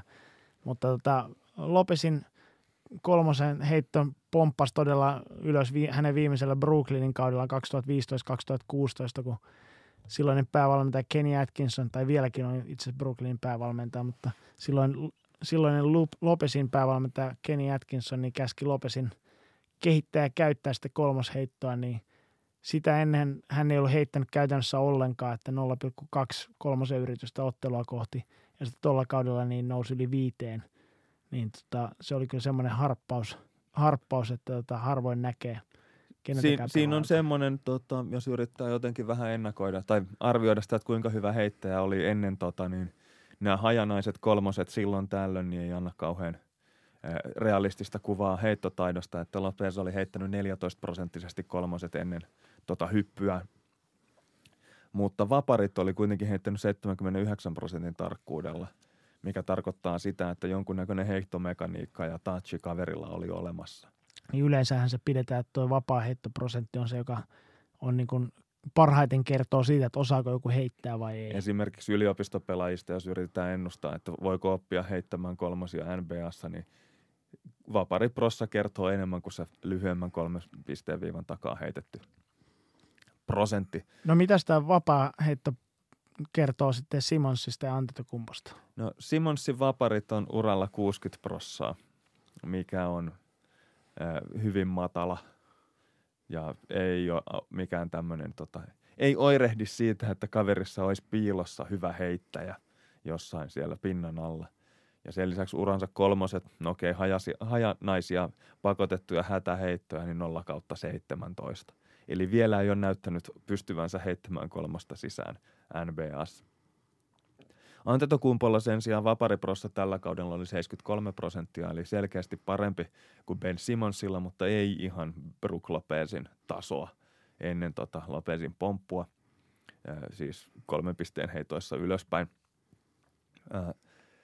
toi tota, Antetokumpo on myös runkosarjassa heitti kolmoset 2,8 yritystä per peli, kah- vähän alle 26 prosentin tarkkuudella. Ja pudotuspeleissä niin on toi tota, tahti vähän parantunut itse asiassa, heittänyt noin yhden yrityksen enemmän per peli ja ehkä hitusen paremmalla prosentilla, mutta kuitenkin jäänyt tuonne selkeästi alle 30 prosentin. Eli ei voida puhua vielä mistään taitoheittäjästä kyllä. Joo, että tuossa Boston-sarjassahan taas Antetokumpo upottaa melkein 40 prosenttista kolmoset, että sinne mahtuu väliin. Mutta se ehkä kertoo aika paljon näiden kavereiden erosta, että ää, Simonsilla niin ehkä niin kuin hänen heittotekniikkansa on täysin rikki. Eli siitä on vaikea nähdä, että siitä pystytään leipomaan koskaan oikein hirveän hyvää heittäjää. Kun Janni on ehkä enemmän se, että se tekniikassa sinänsä ei näytä olevan mitään vikaa, mutta siinä on se – toistettavuus, varmasti myös niin kuin niiden valtavan pitkien käsien takia, että siinä on hirveä määrä liikkuvia osia siinä heitossa, niin tota, se ehkä näkyy, että vaikka niin kuin vapa, vapareet heittäjä kohtuullisen hyvällä prosentilla, niin sitten välillä tulee niitä katastrofaalisia kahden helan putkia siellä, että, että se, ne ei niin kuin osu sinne päinkään. Niin se on vähän sama sitten noissa kolmosissa, että silloin kun ne sattuu olemaan niin kuin mekaniikka kasassa, niin sitten tulee näitä tämmöisiä Boston-sarjoja, mutta – vielä se ei, toistettavuus ei ole sillä tasolla, että hän olisi niin kuin jatkuvasti vaarallinen uhka sitten kolmosen kaaren takaa. Tuosta Simonsin rikkinäistä mekaniikasta kertoo ehkä enemmän, eniten se, että mä aina yllätyn, kun kaveri nousee heittoon, että se onkin se vasen käsi, joka heittää. Et jotenkin se pallosta pitävä, kiinni pitävä ote niin näyttää sille, että se olisi niin kuin luontevampaa heittää oikealla kädellä. Ja James Cordenin The Late Late Showssa Ben Simmons joku vuosi sitten niin demos sitä, kuinka hän on aina ollut korispelaaja. Eli pienenä hänellä oli tapana heittää tuttinsa lavuaariin, kas näin. Ja esitti heittävänsä oikealla kädellä. Eli se oli se, miten hän oli vauvana heittänyt tuttia lavuaariin. Ja hän heittää peleissä siis vasemmalla kädellä. Eli ei itsekään ole ihan niin kuin, ei tule ihan itsestään se, että heitto liike. Niin tota, vähän on sitä mieltä, että jos täytyisi nyt joku tuomio antaa, niin mä väitän, että Ben Simmons ei tule oppimaan NBA-tasoiseksi kolmen pisteen heittäjäksi ikinä. Antetokumpolla on jonkunnäköiset eväät sille reissulle, mutta matka on pitkä. Joo, ja voisi väittää, että Brook Lopez on ollut tätä kaksikkoa parempi heittäjä jo, heittäjä jo silloin, kun hänellä vielä ei ollut lupaa heittää peleissä. Joo. Sitten jos tuosta ottelusarjasta vielä yksi tämmöinen pieni sivuhuomio – kun Torontossa Drake riehuu siellä valmentajan selän takaa ja katsojan roolissa, mutta ei pysy roolissaan.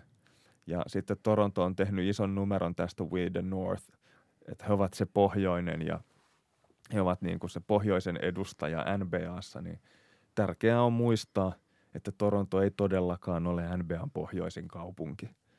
Eli jossain vaiheessa se Raptorsin meininki oli jollain tavalla ihan viehättävä, mutta nyt Drake on vienyt se homma ihan överiksi. Ja ehkä tämä menestyskin alkaa itsellä vähän hiertää sillä tavalla, että ei enää pidä sitä semmoisena sympaattisena haastajana, vaan niin kuin Kawhi Leonard ja Mark Gasolin kanssa niin joukkue on vähän niin kuin ennakkosuosikki tai semmoinen niin kuin idän... Ää, idän pikajuna. No idän pikajyrä. ja niin sitten se, että kun korostetaan jatkuvasti tätä Toronton pohjoisuutta, niin se falskisti kalskahtaa aina omaan korvaan, koska Portland on oikeasti NBA-kaupungeista kaikkein pohjoisin ja Minneapolis tulee kakkosena. Ja Toronto on oikeasti vasta kolmanneksi pohjoisin NBA-kaupunki. Eli jos porukka hokee teille sitä We the Northia, niin voitte sanoa, että itse asiassa Portland on. Ja jos Seattle olisi vielä NBA-kaupunki, niin se olisi niin kuin ihan ehdoton ykkönen kaikkein pohjoisin kaupunki. Eli tämä on semmoinen, joka kannattaa muistaa aina, kun ne hehkuttaa tuota pohjoisuuttaan, että ettehän ole.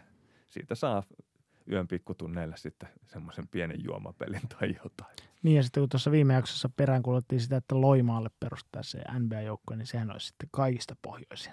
Joo, joo, se olisi kyllä hyvin mielenkiintoinen. Että siellä olisi sitten Bisonin mania lisäksi tulisi We the North mania. Joo, aika epätodennäköinen, mutta mahdollinen, mahdollinen 50-50. Joo.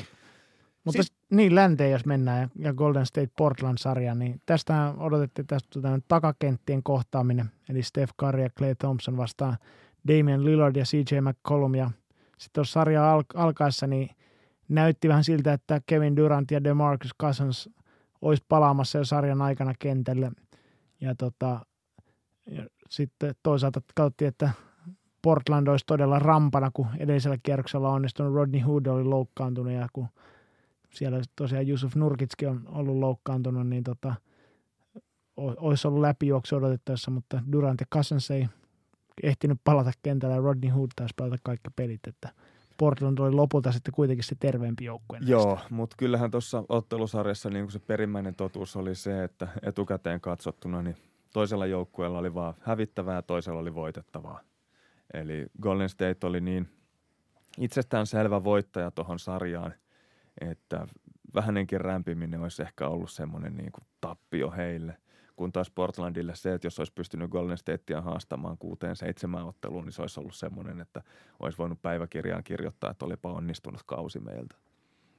Joo, ja sitten kun tuossa todettiin ennen pudospeli alkua, että Portlandin haasteena se, että miten he Yusuf Nurkitsin onnistuu korvaamaan, niin Enes Kanterhan taisteli kyllä niin kuin tai jätti kaiken kentälle sitten noin kahden ensimmäisen tota, sarjan aikana ja oli yksi niistä ratkaisutekijöistä, joka, joiden, joiden vuoksi sitten Portland noin konferenssifinaaleihin eteni, mutta näytti siltä, että hänelle ei ollut enää oikeastaan mitään annettavaa, annettavaa enää tässä vaiheessa, kun yhdistää vielä siihen, että hän muslimina niin vietti tota Ramadania – eli paastos auringon nousu ja laskuvälisen ajan, niin se, va, se ei varmaan yhtään helpottanut sitä palautumista sitä ottelujen välillä. Joo, mutta, mutta sieltä no... ei tuossa ehkä uskontoa voi syyttää siitä, että kaverilla ei jalka riitä puolustuksessa. Eli tota, niin, hän, vaikka olisi kuinka hyvin syönyt Enes Kanter ja kuinka nesteytetty ja palautunut, niin olisi se vähän väärä kaveri. Niin kuin joka tapauksessa vastaan tuli ennen kaistalla siinä vaiheessa, kun Warriors pyörittää hyökkäystä. Joo, mutta jos harvoin meillä osuu nämä arvaukset oikein, niin totta, tässä osuu, kun todettiin, että Portlandilla on heittää sitä tykiruokaisen sentterin paikalle. Myers Leonardhan esimerkiksi niin esiintyi nämä kaksi viimeistä peleistä aivan loistavasti, vaikka hän ei ollut juurikaan pelannut aikaisemmissa peleissä, niin, niin tota, hyviä pelaajia sieltäkin nousi sitten, nousi sitten parrasvaloihin. Isoin ongelma Portlandilla oli se, että he joutuvat vetämään pitkän sarjan Denverin kanssa eikä oikein kerenneet valmistautua tuohon ottelusarjan alkuun. Niin ja siis myöskään se Denveri vastaan pelaaminen ei, ollut yhtään, ei ole yhtään sama kuin sitten mitä Golden Statea vastaan pelaaminen. Joo, eli tota, joukkueen puolustus, niin miten se sanotaan poliittisesti korrektisti, tota, Yllätettiin housut kintuissa. Mm, yllätettiin housut kintuissa siinä, että palloskriinien puolustaminen sillä tavalla, että se iso kaveri vaan notkuu siellä kolmessa sekunnissa, niin se oli vain tämmöinen avoin kutsu Steph Karille vaan lapioida palloa nostella munkkia kukkaroon kolmen pisteen viivan takaa tai pitkillä hypäreillä. Ja tota, kyllä se, siinähän niin kuin Terry Stotts, Portlandin valmentaja, haukutti aivan pataluhaksi tuon ensimmäinen pelin jälkeen, että mitä te oikein kuvittelette. Joo, hän vielä puolusteli sitä sillä, että, tota, että edellisellä, edellisellä kierroksella niin tuossa kutospelissä niin Houston oli aggressiivisesti träpännyt pallon screenissä ja sen seurauksena Kari oli tehnyt vii- toisella puoliskolla 33 pistettä, niin koitti tehdä eri lailla, mutta tämä eri lailla tekeminenkään ei toiminut. Ja toi pikkasen niin ehkä paljasti jonkinlaisia rakoiluja tuolla Portlandin riveissä, että siellä esimerkiksi Evan Turner, niin tota oli sitten kuulemma kyseenalaistunut tämän Portlandin screenipuolustuksen periaatteet jo kolmen vuoden ajan, että tota, jonkinlaista pinnan alla sielläkin väreilee sitten. Joo, Mä en tiedä, onko Evan Turner semmoinen pelaaja, jolla on kauheasti pinnalla niin kuin varaa tehdä mitään. Niin, tai kyseenalainen, tietääkö hän edes mikä se on se niin. palloskriinin puolustustapa, mitä he yrittää. Eli ensimmäinen matsi meni selkeästi Warriorsille ja sitten oli kakkonen, kolmonen ja nelonen, jotka noudatti äh, melko samaa kaavaa. Eli siinä ensimmäisellä puoliskolla niin jotenkin Portland onnistui repimään jokaisessa matsissa hyvin merkittävän kaulan.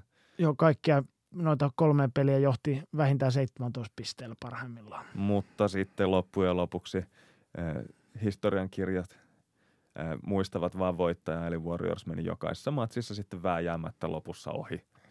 Ja varsinkin kolmannessa pelissä, kun Damian Lillard loukkasi kylke, kylkensä vielä, niin tota, tuli semmoinen fiilis, että saattoi olla pettymys joukkueelle vähän liikaa ja 3-0 takaa jo tilanteessa, niin sarja on jo käytännössä ohi – neljännessä pelissä onnistuivat repimään uudestaan sen kaulan siihen, mutta sekään ei sitten kestänyt ja sarja meni 4-0 poikki. Joo, että ne tosin nel, nelosmatsissa kyllä venyviä jatkoja, että ihan niin kuin ei ollut, ei ollut tota, luovuttanut sitä ennen. Mutta kyllä noissa oikeastaan kaikissa peleissä niin Steph Curry ja Draymond Green oli ihan maagisia, että tuohon nelospeliin niin tekivät molemmat triplatuplat, että Curry 37 kautta 13 kautta 11 ja Draymond Green 18, 14, 11. Ne olivat ilmeisesti ensimmäiset joukkuekaverit tota NBAn historiassa, jotka on samassa pudospeliottelussa tehnyt triplatuplan. Eli jonkinlainen saavutus, saavutus sitten sekin. Mutta tota, kyllä Kari oli tämän, tämän tota sarjan herra ja Hidalgo, että tuliko niin, niin, että teki 36, 37, 36 ja 37 pistettä näissä otteluissa. Että ei löytynyt niin minkäänlaista vastusta kyllä Portlandilta hänelle. Ilmeisesti se vähän passiivisempi palloskriinipuolustus ei ollut se lääke. niin, eikä se aggressiivisuuden lisääminenkään sitä kuitenkaan Karja onnistunut juurikaan hidastamaan. Joo. Mutta, Eli... mutta kyllä mm, Golden Statekin tuossa otti osuma, että vaikka nelospeistä niin, jo, niin kuin Durant Cousinsin lisäksi niin sairas tuvalle kannettiin sitten Andre Iguodalakin, niin, niin tota, kyllä he varmaan on ihan tyytyväisiä, että sai neljäs poikki tämän sarjan, että yhdeksän päivää jää – aikaa palautella sitten ennen kuin finaalit alkaa. Joo. Warriors on siis ensimmäinen joukkue sitten vuoden 66 Celtics, joka pelaa viidensissä peräkkäisissä finaaleissa. Ja nämä finaalipaikat on hankittu lännessä. Eli tämä on vähän eri tilanne kuin esimerkiksi LeBron Jamesin tilasto, jossa idästä oli semmoinen, tota, mikä tämä on, tota, paraatimarssi vaan aina finaaleihin katsomaan, että ketä vastaan sitten pääsee lännestä pelaamaan. Niin ja tossakin on syytä huomata, että vaikka LeBron James alkoi kahdeksan peräkkäiset finaalit, niin nehän tuli eri joukkueessa. Joo. Että ei ollut, ei ollut sama joukkue, joka pelasi kahdeksan peräkkäiset finaalit. Ja tota, vielä jos tuohon 60-luvun Celticsiin, alkoi silloin 14 joukkuetta NBAssa muistaakseni taisi olla. Joo. Olla, niin tota, kyllähän se jo ihan matemaattisesti todennäköisyys päästä finaaleihin on, on suurempi, jos on vähemmän ehdokkaita. Kun nyt matematiikasta aloit puhua, niin mä haluan taas kerran käyttää mahdollisuuden semmoiseen pienimuotoiseen niin kuin vuodatukseen siitä, että miten kaikki tekevät kaiken aina maailmassa väärin. Eli tota, Jenkkimediassa, urheilumediassa kauheasti lasketaan aina näitä voiton todennäköisyysarvioita kesken peliä ja sitten niistä rakennetaan tarinakaaria, kun joku asia on jälkikäteen sitten havaitaan, että sehän oli epätodennäköistä, että näin kävi. Niin tässä kyseisessä pudotuspelisarjassa niin tosiaan Blazersilla oli 17, 18 ja 17 pisteen johdot tokassa, kolmannessa ja neljännessä pelissä jossain vaiheessa toisella puoliajalla ja tästä huolimatta he hävisivät kaikki nämä matsit – ja tästä on muun muassa ESPN uutisoinut, että näissä kussakin pelissä niin Blazersin voiton todennäköisyys oli jo yli 90 ja nelospelissä jopa 97 prosenttia parhaimmillaan. Eli kääntäen niin Warriorsin voiton todennäköisyys on noissa kussakin pelissä heikoimmillaan käynyt alle 10 prosentissa ja silti he ovat voittaneet kaikki nämä pelit. Niin tässä kannattaa varmaan sitten jo niin kuin ottaa tota, järki käteen ja ruveta miettimään sitä, että jos kolme kertaa peräjälkeen samalle joukkueelle, niin käy tämmöisiä epätodennäköisiä lopputulemia, niin että onko kyse siitä, että kyseessä on joku tämmöinen kohtalon valitsema joukkue, joka ei voi hävitä, vai olisiko näissä ennusteissa sitten ehkä pientä viilaamisen varaa. Ja lähtökohtana tuossa on se, että yleisesti ottaen nämä NBAn voittotodennäköisyysmallit perustuu ihan puhtaasti jäljellä olevaan peliaikaan – ja sitten havaittuun pisteeroon sillä kyseisellä hetkellä ottelun ollessa käynnissä. Ja sitten joko katsotaan historiasta, että tämmöisiä tilanteita on havaittu näin ja näin monta ja niissä havaituissa tapauksissa niin johdossa ollut joukkue voitti näin suuren osuuden niistä peleistä. Tai sitten jos on semmoisia tilanteita, joissa ei välttämättä semmoista tilannetta ole ikinä edes havaittu, niin sitten yritetään jollain vähän monimutkaisemmalla mallilla hahmotella sitä, että – mikä olisi niin kuin järkevä arvio siihen voiton todennäköisyyteen. Ja voi olla esimerkiksi, että Brownin liikettä tai jotain vastaavaa käytetään siellä taustalla, arvioidaan sitä, että peliä on näin paljon jäljellä, joten siihen lopputulokseen liittyvä epävarmuus on näin ja näin suurta. Ja sitten sitä verrataan siihen sen hetkiseen pisteeroon ja sitten arvioidaan, että millä todennäköisyydellä tämä matsi tästä vielä kääntyy toiselle joukkueelle. Nyt täytyy kysyä, että PJ Brown vai Jalen Brown? Kasvitieteilijä Robert Brown. sitten niin kuin, tota, jos esimerkiksi Golden State Warriorsin tapauksessa niin näitä tämmöisiä poikkeuksellisia tuloksia havaitaan tosi paljon, niin voidaan ruveta ehkä miettimään sitä, että pitäisikö näitä joukkueiden voimasuhteiden ennakkoarvioita käsitellä jotenkin eri tavalla. Tai pitäisikö huomioida se, että kaikki joukkueet ei tuota pisteitä täysin samalla tavalla. Eli CBSn yliopistokoriksen kommentaattori Clark Kellogg puhuu mielellään spurtabilitystä, eli joukkueen kyvystä tehdä semmoinen hirveä pisteryöppy jossain vaiheessa. Tarkoittaa siis sitä, että peräkkäiset pallohallinnat ei ole toisistaan riippumattomia, vaan joukkue saa hetkellisesti jollakin tavalla semmoisen hyvän hengen päälle, että saa paljon stoppeja puolustuksessa ja kääntää ne nopeiksi koreiksi toisessa päädyssä. Mä tiedän, mistä se johtuu. Ne haluaa voittaa enemmän kuin vastustaja. niin, esimerkiksi tässä kolmessa pelissä nyt, niin Golden State nousi kolme kertaa niin kuin näennäisestä sillasta niin voittoon sen takia, että sai jonkunnäköisen tämmöisen korintekoputken päälle hetkellisesti ja sitten niin pyyhkäsi sen eron pois niin kuin liitutaululta. Ja sitten koko pelitilanne muuttuu aivan täysin. Joo, että kyllähän toi niinku ihan silmällä katsoen, että ei ollut mikään noista peleistä ei ollut silleen, että Golden State olisi taistellut piste, pisteitä kuronut tota eroa kiinni ja sitten viime hetkellä mennyt ohi, vaan se oli ihan muutama minuutin nykäisy ja sitten oltiin taas tasaisessa pelissä ja sitten oltiin, pelattiin sitten tasa, tasatahtiin niin kuin loppuun asti. Niin siis tämmöinen spurttaavuus täytyy sitten niin kuin jotenkin huomioida noissa malleissa. Eli sinne täytyisi jotain dynaamista volatiliteettia sitten rakentaa sinne malliin. Ja se on ainakin yhtä kertalukua monimutkaisempaa mallintamista. Oleellista tässä on myös se, että tämä toimii myös toiseen suuntaan. Et esimerkiksi ekalla pudotuspelikierroksella Warriors pelasi Clippersia vastaan ja johti matsia jo 31 pisteellä ja hävisi sen pelin niin tämän voisi joku tulkita sillä tavalla, että ää, siinä oli tämä 31 pisteen karkumatka niin syntynyt muutaman tämmöisen spurtin seurauksena ja sitten semmoisessa niin kuin perusjyystössä niin Clippers voitti sitten sen pelin sillä, että he pystyvät veistämään sen eron sitten niin kuin loppuottelun aikana pois ja onnistuivat voittamaan sen matsin sitten loppujen lopuksi.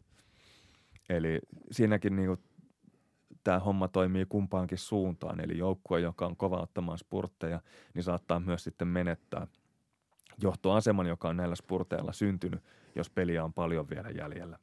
Niin, muutenhan tästä tulisi ihan niin kuin järjetön asetelma, että jos olisi spurtta, spurttauskyky vaan niin kuin positiiviseen suuntaan, niin se, että sä vedät tasaisesti eroa ja sitten välillä vedät vielä kovempaa eroa. Niin, niin. se, se tuossa on tietysti on, että tota, sen ei tarvitse olla mitenkään symmetristä – Eli kyllä siinä voi olla sillä, että joku joukkue niin kuin tasaisesti ottaa takkiin, mutta välillä jos saa hengen päälle, niin saattaa repästä ihan hirveän niin kuin korisuman ja sitten taas jatkaa takkiin ottamista. Ja toivotaan, että korisumia tulee riittävästi, että onnistutaan voittamaan. Niin ja sitten kun kuitenkin puhutaan, että siellä on, tai jo kentällä on kaksi joukkuetta, että siellä vaikuttaa molemmat. Eli vaikka tulisi tämmöinen niin kuin, tota, niin kuin huono jakso – niin se ei tarkoita sitä, että siinä hirveästi häviää. Että esimerkiksi Golden State Warriorsin tapauksessa niin kuin he on taas osoittaneet tässä pudotuspeleissä, että silloin kun kaikki loksahtaa kohdalleen, niin he ovat edelleen, se NBA on kovin puolustuspääjoukkue, niin sillä he pystyvät myös tasamaan sitä tavallaan huonojen hetkeen luisua, että myöskään vastustaja harvoin saa sitten hirveän hyvää henkeä päälle, päälle heitä vastaan. Joo, no ei tässä nyt mitään lopullista ratkaisua tietenkään mihin, mihinkään tarjota, mutta – ehkä voi pitää mielessä sen, että tota, kun noita todennäköisyyksiä esitellään, niin ne on usein melko löyhin perustein rakennettuja kehitelmiä. Ja... Joo, mutta jos ehkä palataan kuitenkin vielä takaisin tähän pudotuspeleihin, niin tosiaan jos tämän sarjan lähtöasetelma oli se, että Blazersilla on vaan voitettavaa ja Warriorsilla vaan hävittävää, niin kyllä tämä ehkä kuitenkin kääntyi sitten sille, että Golden State onnistui ylittämään itsensä ja niin kuin sen lisäksi, että voittivat sarjan, niin olivat myös se sarjan voittaja. voittaja, niin tota, se ehkä varsinkin sitten kun selvisi, että Durant ei palaa kentille ja kun Iguodalakin tippui pois, niin kyllä Warriorsillakin oli vielä voitettavaa tuossa. Joo. Mutta ei mun mielestä Blazers millään, millään niin tarvi häntä koipien välissä poistua tuolta estradilta, että tota, äh, pelas, pelasivat erinomaiset pudotuspelit, varsinkin tuon pesivät hienosti kasvonsa tuon viime keväisen selkäsaunan jälkeen. Tota, Damien Lillard, CJ McCollum olivat ajoittain aivan maagisia oikeastaan kaikissa kolmessa sarjassa. Ja tota, tämäkin sarja, vaikka hävisivät suoraan neljässä ottelussa, niin tosiaan pelasivat voitosta ainakin kolmessa, kolmessa pelissä ihan tosissaan, niin tota, kyllä he voivat pystypäin myöskin lähteä tota valmistautumaan seuraavaan kauteen. Yeah.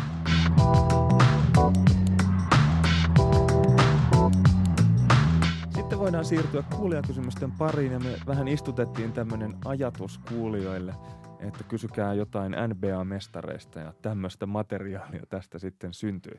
Sitä saa mitä tilaa. Ensimmäisen kysymyksen esittää Antti Salovaara. Hän sanoo, että toisesta podcastista opin, että LeBron Kyrie, Steph Clay ja Duncan Robinson ovat ainoat kärkiduot, jotka ovat voittaneet mestaruuden yhdessä heidät varanneille joukkueille. A. Pitääkö paikkansa? B. Keillä näette potentiaalia nostaa tähän ryhmään seuraavaksi? No ensinnäkin pitää todeta, että hyvä, että Antti häveliäisyyssyystä jätti mainitsematta, mikä se toinen podcasti oli, koska lyhyesti sanottuna ainakaan tämä A-kohta ei pidä paikkaansa. tota, ää, jos lähdetään tuota muinaista roomalaista liikkeelle, niin voidaan todeta, että aivan niin kuin NBAn ensimmäisillä vuosikymmenillä, niin joukkueessa pelasi paljon semmoisia pelaajia, joita ei ollut varattu ollenkaan ja rinnakkaisia liigoja oli useita, että he oli saatu, saatu varata johonkin liigaan ja sitten hyppäsi toiseen liigaan pelaamaan. Ja joukkueet niin hyppi liigojen välillä ja niin edelleen. Liigoja meni kyykkiä. Kyykkyjä perustettiin uusia. Eli silloin niin kuin 50-luvulla niin ei ollut kauhean perusteltua edes niin olettaa, että pelaajia olisi ylipäätään varattu siihen joukkueeseen tai liigaan, jossa he pelasivat. Joo. Mutta tota, 60-luvulle tultaessa niin NBA oli jo ollut se noussut siihen ykkösliigaksi ja toi varaustilaisuudetkin oli vakiinnuttanut paikkansa. Ja koska tätä free agencya vielä ei ollut, niin oli, olisi ollut oletettavaa, että näin olisi käynyt joka vuosi, että ne joukkueen itse varaamat pelaajat voittaa mestaruuden siinä joukkueessa, joka on heidät varannut – Tota, mutta näin ei käynyt, ja siihen oli yksi syy, oli se, että Bill Russell oli St. Louisin varaus eikä Bostonin, ja Bill Russellhan voitti kaikki mestaruudet tuolla vuosikymmenellä. niin, eli hänet kaupattiin silloin varaustilaisuuden yhteydessä jo Bostoniin, mutta hän teknisesti ei ole siis Celticsin varaama pelaaja. Joo. No se itse 60-luvulla, milloin Russell ei voittanut, niin siihenkin tuli tämmöinen pieni varaus sitten. Eli vuonna 67 Will Chamberlain oli voittamassa mestaruutta Philadelphia 76ersille ja hän oli siis alun perin Philadelphia varaus, mutta kriittistä tässä on se, että kyseessä oli eri joukkueet.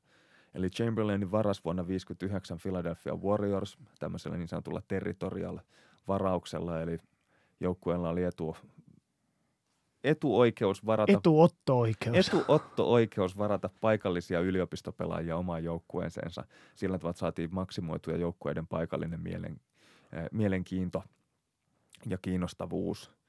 Ja tuossa sitten kävi sillä tavalla, että toi, tota, Philadelphia Warriors siirtyi San Franciscoon ja Wilt heidän mukanaan, minkä jälkeen hänet sitten kaupattiin Philadelphia 76ersiin ja hän kohtasi sitten tämän vanhan joukkueensa vielä finaaleissa vuonna 1967. Mutta ei missään nimessä siis ollut sitten voittaneen joukkueen, vaan finaalit hävinneen joukkueen varaama pelaaja.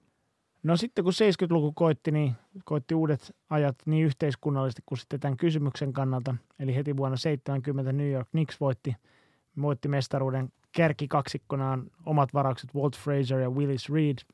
75 niin Golden State Warriors, eli tämä Will Chamberlainin entinen joukkue, niin voitti sitten juhlimestaruutta ja Rick Barry ja Jamal Wilkes oli ne parhaat pelaajat. He olivat molemmat sitten Warriorsin ää, omia varauksia – No 80-luvulla sitten tuli useampia. Larry Bird, Kevin McHale häärivät tuon Bostonin dynastian. Ainakin jo, joissain mestaruuksissa he olivat varmasti ne parhaat pelaajat. Magic Johnson ja James Worthy Los Angeles Lakersissa esimerkiksi vuonna 1987 olivat parhaat Karim, pelaajat. Karim Abdul-Jabbar ei enää ollut mukana kuvioissa, niin Worthy oli kyllä se ykköspyssy. Niin, oli mukana kuviossa, mutta oli yli nelikymppisen. Niin. ja sitten esimerkiksi noista Bad Boys, Detroit Pistonsin joukkueessa, niin Isaiah Thomas ja Joe Dumars oli ne, ne kärkikaksikko ja he olivat myös molemmat sitten Detroitin varauksia. Sitten 90-luvulla vähän tämmöinen ikävä tilanne on se, että Chicago Bullsin Scottie Pippen ehdoton kakkospyssy Michael Jordanin rinnalla, niin hän oli alun perin Seattle Supersonicsin varaus ja käytännössä pilasi koko vuosikymmenen tämän kysymyksen kannalta niin, että hänet on niin kuin Bill Russellin tapoin, niin ka- tavoin kaupattiin heti silloin varauspäivänä sitten Chicagoon, mutta teknisesti ei ollut Chicagon oma varaus. Joo. Ja nyt, jos kysymyksen asettelussa oli mukana tämän jonkun toisen podcastin listaamat LeBron James, Kyrie Irving, äh, Steph Curry, Clay Thompson sekä Tim Duncan ja David Robinson, niin voisi ehkä ajatella, että tässä toisessa podcastissa on aloitettu koriksen seuraaminen vasta vuosituhannen vaihteessa. Eli Duncan ja Robinson voittivat mestaruuden 99 ja tota, Curry ja Thompson 2015, mutta sitten 17-18 mestaruuksissa oli jo Kevin Durant mukana, eli näitä ei ehkä lasketa. Ja sen lisäksi LeBron James ja Kyrie Irving voittivat 2016 mestaruuden, ja he ovat molemmat Clevelandin varaamia pelaajia. Että nämä on ne siinä toisessa podcastissa listatut parivaljakot. Niin, että Tim Duncan ja David Robinson myös voitti 2003, mutta Robinson oli enemmän sitä, sitä jo Kareem kalustoa, että oli se enemmän sitä tota, vanhana valtiomiehenä siellä mukana. Ei vanhana enää... pitkäkoipisena kaverina, joka jalat ei ollut lyhentynyt mihinkään. Joo, mutta sitten niin kuin noissa muissakin, niin Spursin mestaruuksissa 2003, 2005 ja 2007, niin voisi sanoa, että koko joukkueen kolmikko oli Tim Duncan, Tony Parker ja Manu Ginobili, niin kaikki olivat sitten tota, Spursin omia varauksia, että miten noista nyt haluaakaan poimia, että ketkä on milloinkin ollut ne kaksi parasta, niin siinä tulee nyt kolme mestaruutta heti lisää, lisää ja uusilla ryhmityksillä. Eli ilmeisesti siinä toisessa podcastissa ei katsottu myös näitä kaikkia 2000-luvun mestaruuksiakaan mukaan. Siellä, siellä on ollut mustia aukkoja välissä. Mutta ehkä tämä niinku kysymyksen niinku kinkkisyyttä niin verottaa se, että rajaus tuntuu vähän semmoiselta kikkailulta, koska mukaan lasketaan tosiaan LeBron James, joka kävi tota, tosiaan oli Clevelandin varaus ja pelasi Clevelandissa, mutta siinä välissä kävi vetämässä neljä kautta Miamiissa ennen kuin palasi Clevelandiin, jossa voitti sitten mestaruuden. Niin se ei ehkä nyt tunnu ihan samalta, että on niin kuin kuitenkaan joukkueen, joukkueen niin kuin omia poikia. Ja sitten vaikkapa niin kuin tosiaan Bill Russell ja Scottie Pippen jätetään näistä ulos, kun he pelasivat, no Pippen ei nyt koko uransa, mutta pelasivat sen tota, hu, huippuosansa urasta siinä samassa joukkueessa, jossa he aloitti NBA-uransa – joka heidät oli hankkinut sitten tuon varauspäivän, varauspäivän kaupalla. Et tästä ehkä niin voisi miettiä, että jos Pippen olisi sitten vaikka uransa viimeisillä kausilla niin mennyt Seattleen pelaamaan niin, ja voittanut siellä mestaruuden, niin sitten hän olisi tietyllä tapaa sitten laskettu sitten mukaan sinne, että hän olisi vara, varannessa joukkueessa niin voittanut mestaruuden. Tai jos hän olisi onnistunut sinnittelemään vielä viisi kautta pidempään niin, että Seattle Supersonics olisi kerännyt siirtyä Oklahoma Cityin – ja olisi ollut semmoisena vanhana valtiomiehenä sitten voittamassa mestaruutta Kevin Durantin, Westbrook ja Hardenin kanssa Oklahoma Cityin, eli paperilla siihen joukkueeseen, joka hänet on silloin aikoinaan varannut, niin kuuluisiko hän silloin tähän listalle? Okei, tämä on vähän hypoteettinen niin, asetelma. Niin, että sit se olisi, hän olisi kyllä ollut, Pippen olisi ollut aikamoinen fakir, jos hän olisi ollut niin kärkikaksikossa tuossa niin. porukassa. Mutta sitten mitä tulee tuohon B-kohtaan, eli ketkä voisi olla seuraava – seuraava lisäys tähän listaan, niin tuosta nyt tulee mieleen vaikka Philadelphian Joel Embiid, Ben Simmons kaksikko, niin voi, ovat ainakin aika lähellä Denverin Nikola Jokic ja Jamal Murray, Portlandin Damian Lillard ja CJ McCollum konferenssifinaaleihin asti. Sitten ehkä niin kuin tämän jakson teemaan liittyen, niin kaikista tämmöinen lahjakkain kaksikko, niin miten se olisi New Orleans Pelicansin Anthony Davis ja Zion Williamson – ihan mielenkiintoinen, mutta älä unohda Luka Doncic ja Jalen Brunsonia, jotka kyllä saattavat viedä Dallasin mestaruuteen ennen Davisia ja Williamsonia. Se on hyvin mahdollista. Tässä vaiheessa täytyy kuvitella liikoja, kun arvonnasta ei Maveriksia nyt tänä vuonna lykästänyt. Joo, mutta ehkä tässäkin on niin sitä epävarmuutta, on, tai kannattaa muistaa, että epävarmuutta on paljon ilmassa, että jos olisi silloin aikanaan lyönyt vetoa, että se on Oklahoma City, joka voittaa niin kuin Durantia, Westbrook ja Hardenin kanssa vielä monta mestaruutta, niin se saldo jäi nolliin. Juuri näin. No seuraava kysymys tulee Juho Häkliltä. Tämmöinen ajatus heräsi tässä yön keskisuurilla tunneilla. Ilmeisesti on ollut kuunnellut tuota tuokiota ja mennyt pitkäksi sitten päivä. Pysynyt hereillä kuitenkin. Joo. Mikä on todennäköisyys, että satunnainen NBA-pelaaja voittaa NBA-mestaruuden? Otantaryhmää voi myös rajoittaa esimerkiksi pelaajia, jotka ovat pelanneet liigassa viisi vuotta tai pidempään.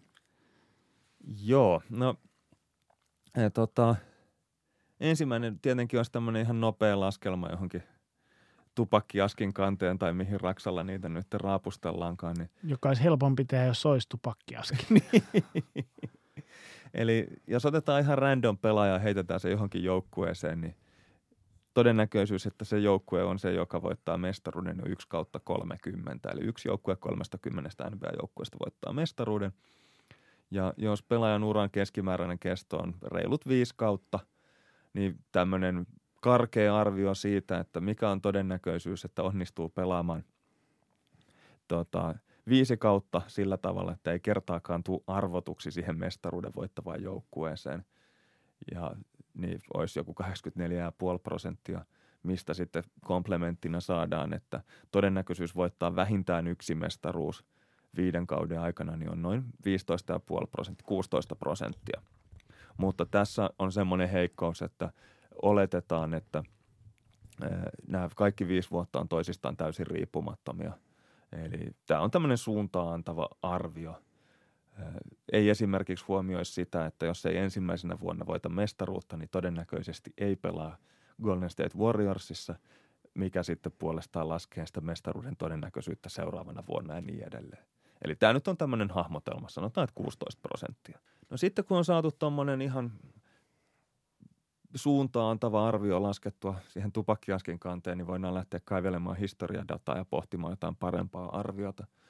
Ja basketballreference.comista, kun käy hakemassa kaikki NBA-pelaajat, jotka on voittanut NBA-mestaruuden, niin niitä löytyi 749 kappaletta. Tai siis 750 kappaletta, koska Matt Guokkaseja oli kaksi, mikä oli vähän ärsyttävä yllätys, kun mä huomasin, että kaveri oli voittanut mestaruudet siinä niin kuin, mitä 30 vuoden välein.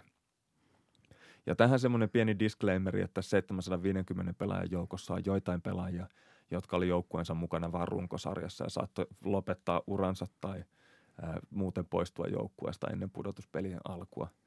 Ää, eli sitä ei otettu tässä huomioon, toi 750 on jonkunnäköinen yläraja. Todellisuudessa niitä voittajia on muutamia vähemmän. Sitten kun katsotaan, että jos 750 mestaria on, niin montako pelaajaa yhteensä on, niin basketballreference.comista löytyy 4685 korispelaajaa – ja heistä NBAssa ainakin yhden matsi on pelannut 4374 pelaajaa. Eli näistä pelaajista reilut 300 on semmoisia, jotka on pelanneet vain ja ainoastaan American Basketball Associationissa eli ABAssa vuosina 68-76. Mutta NBAssa pelanneita kavereita oli siis 4374. Joo, ja tuosta datasta oli tämän mielenkiintoinen poiminta tässä draft-hengessä, että täytyy onnitella, että – Phoenix Sunsia onnistuneesta varauksesta, että toi, jos noita pelaajia oli ne, historiasta löytyi 4374, niin Josh Jackson oli niistä ainakin jollain tehomittarilla 4368 paras. Eli mitä sieltä löytyy? Kuusi häntä huonompaa pelaajaa. Joo. Et Josh Jacksonilla on paljon parannettavaa. On ainakin varaa parantaa paljon. Sitten jos tuossa oli arviona, että ura kestää noin viisi vuotta – niin jos noista näiden databaseista löytyvien pelaajien urien naivin keskiarvon ottaa, niin se on 5,2 kautta. Mutta sitten kun huomioidaan se, että tuolla on mukana pelaajia, jotka eivät ole vielä lopettaneet, eli heidän uransa edelleen jatkuvat, niin sieltä löytyy 530 pelaajaa, jotka luokitellaan yhä aktiivisiksi – eli he eivät ole vielä lopettaneet uraansa. Tämä aktiivisten pelaajien listaus on kanssa vähän epäilyttävä, koska siellä on melkein 18 pelaajaa per joukkue. Eli siellä on tyyppejä, joita ei ole vielä niin kuin kirjattu menetetyiksi tapauksiksi, että oletetaan, että saattavat muka pelata no eihän se, jos siellä on mikä 8, 15 pelaajaa saa olla tota kokoonpanossa ja onko se kaksi kahden suunnan pelaa, sopimuksella olevaa pelaajaa ja sitten otat huomioon, että siellä on joku vielä loukkaantunut kesken kauden, hänet on korvattu sitten. Niin kyllä Joo. toi aika lähellä voi olla oikeet. Joo, siellä oli kuitenkin kavereita, jotka on viimeksi NBS pelannut pari-kolme vuotta sitten. Et siinä on vähän ylimääräistä, mutta ei välttämättä ihan hirveästi liikaa. Joo. No joka tapauksessa nämä näiden pelaajien aktiiviurien pituudet muodostaa tämmöisen tyypillisen esimerkin sensuroidusta datasetista, jossa niitä tyyppejä, jotka edelleen pelaa, niin heidän uransa päättymistä ei ole vielä voitu havaita. Ja sitten me voidaan käyttää esimerkiksi tämmöistä Kaplan-Meyerin estimaattoria, jonka avulla me pystytään rakentamaan sitten tästä sensuroidusta datasetista harhaton arvio siihen pelaajien todelliselle uran keston jakaumalle. Ja uran keston odotusarvoksi saadaan 5,8 kautta. Tarkoittaa siis sitä, että todennäköisyys, että NBA-pelaaja pelaa vähintään viisi kautta, niin on tämän tota, korjauksen jälkeen niin noin 54 prosenttia. Eli todennäköisesti pelaajat pelaa vähintään viisi kautta. Vastaavasti sitten voidaan katsoa tuosta jakaumasta, että alkuun noita kavereita putoaa kuin kärpäsiä. Eli tyypillisesti ura kestää vain yhden kauden. Se on todennäköisin keissi. Mutta sitten tota, siinä vaiheessa, kun on kerennyt NBAssa pelaamaan kaksi-kolme kautta, niin toi hazardifunktio, joka kuvaa sitä uran päättymisen tota, hetkellistä riskiä – niin se vakioituu melkein tuonne kymmeneen vuoteen asti.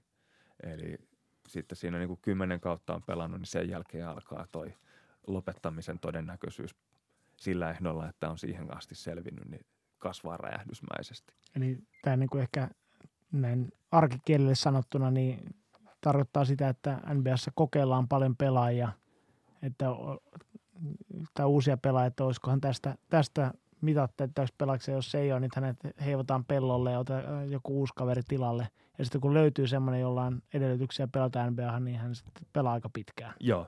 Se on sitten toi tyypillinen uran tavallaan uran kestojen jakaumassa näkyy tuossa kymmenen vuoden tietämillä tuommoinen pieni piikki. Eli kymmenen vuoden kohdalla historiallisesti niin urat on napsahdellut poikki samalla tavalla kuin ristus, ristisiteet polvista. että tota, Kymmenen vuoden et, et siinä, jos perinteisesti 22-vuotiaana on pelaajat tullut NBA, niin 30, äh, ehto, 30, vuoden, 30 ikävuoden jälkeen niin sitten on tullut mailit täyteen. Joo, että kyllähän nämä Novitskit ja kumppanit aika lailla ja Vince Carterit tätä vääristää, että kuitenkin ne, jotka jatkaa tuonne reilusti kolmen viitosen paremmalle puolelle, niin tota, on aika, aika harvassa sitten kuitenkin semmoiset pelaajat. Ja tietenkin tästä täytyy huomioida, että on tämmöinen aika pitkä, pitkällä aikavälillä kerätty data. Eli joskus sanotaan 60-70-luvulla vielä, niin ainoat polvileikkaukset, mitä tehtiin, niin oli semmoisia, että revitään koko polvi ihan täysin auki ja koitetaan sitten saada se jotenkin takas kasaan. Eli semmoiset vammat, jotka nykyään on ihan niin kuin tähystyksellä nopeasti hoidettu, niin saattoi olla niin kuin saatto... Uran kuolinisku. Juuri näin. No niin, eli sitten päästään takaisin tähän alkuperäiseen kysymykseen. Eli mikä oli se todennäköisyys voittaa mestaruus, kun otettiin kaikki nämä NBAssa pelanneet kaverit. Niin me löydettiin 750 mestaria ja pelaajia oli yhteensä 4374 kappaletta, josta sitten voidaan arvioida, eli noin 17 prosenttia – NBA-pelaajista on NBA-historiassa voittanut mestaruuden. Eli tämä ei ollut enää niin kuin todennäköisyyksiä, vaan tämä oli siis dataa, että näin no, on käynyt. datasta estimoitu todennäköisyys. Ja tota, eli noin joka kuudes pelaaja karkeasti ottaen. Joo, mutta kuitenkin päästään aika lailla samaan lopputulokseen kuin röökiäsken menetelmä. Yksi, Joo, mutta yksi, nyt, noin yksi prosentti Joo, mutta tämä, tämä oli tämmöinen savuton ratkaisu, että tähän ei liittynyt niin kuin, äh, tervan vetämistä keuhkoihin ja niin edelleen. Terveet elämäntavat kunnia. Joo. Laskekaa, älkääkä polttako. Sitten tässä on semmoinen kanssa hyvä huomioida, että tota, NBA-pelaajien suoritustaso on tyypillisesti parhaimmillaan siinä joskus 27-30-vuotiaana. Tämä nyt on hatusta heitetty arvio, tuosta on varmaan parempaa, tarkempaa dataa jossain.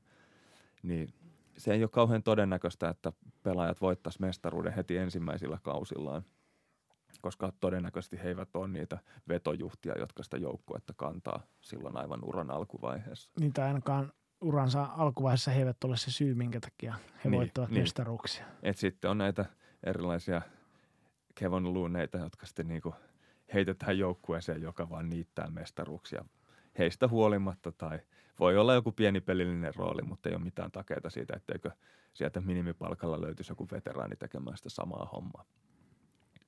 Niin. Sitten jos lasketaan, että, tota, kuinka moni näistä pelaajista on voittanut sen ensimmäisen mestaruutensa eh, ensimmäisten viiden pelikauden aikana, niin näitä kavereita löytyy 12,8 prosenttia, eli 558 kappaletta. Eli Jos pelaa viisi kautta NBAssa, niin on noin 13 prosentin todennäköisyys voittaa mestaruus.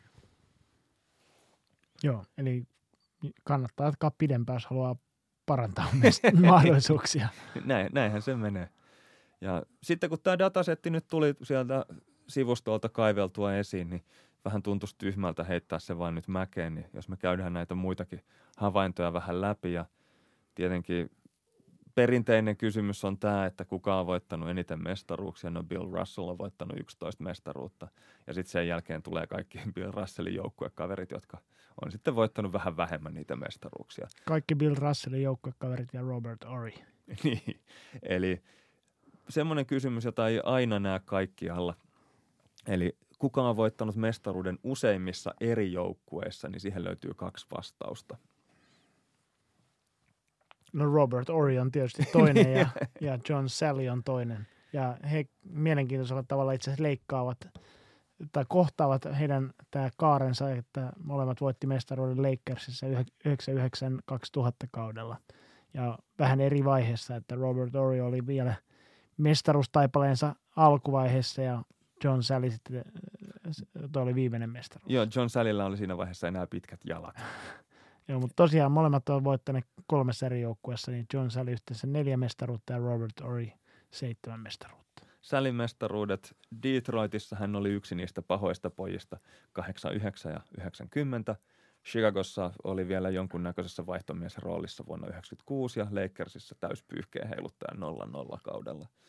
Kun taas Ori sitten voitti Houstonissa – äh, Hakimin kanssa 94 ja 95 mestaruudet, Lakersissa 00, 01 ja 02 mestaruudet merkittävässä roolissa Shaquille O'Neal ja Kobe Bryantin siipimiehenä ja sitten Spursissa 05 ja 07 vähän pienemmässä roolissa, mutta kuitenkin sillä tavalla kaverin muistaa sieltä joukkueesta. Joo, mutta Ori osalta niin tosiaan mielenkiintoista, että oikeastaan kaikki nuo mestaruudet, mitkä tulee tuosta nyt nopeasti laskettuja 14, 13 tota, vuoden niin kuin sisällä, niin hyvin niin kuin samantyyppisessä roolissa kuitenkin ollut, että siellä on, ei ole ollut missään joukkueessa tähtipelaaja, mutta on ollut kyllä niin kuin yksi avainpelaajista, niistä sitten roolipelaajista, niin omassa, oman roolinsa täyttänyt todella hyvin, että hän on niin kuin oikeasti voittanut nämä kaikki mestaruudet. sitten voidaan katsoa tämmöistä, miten mä sanoisin, osallistumispalkintoa.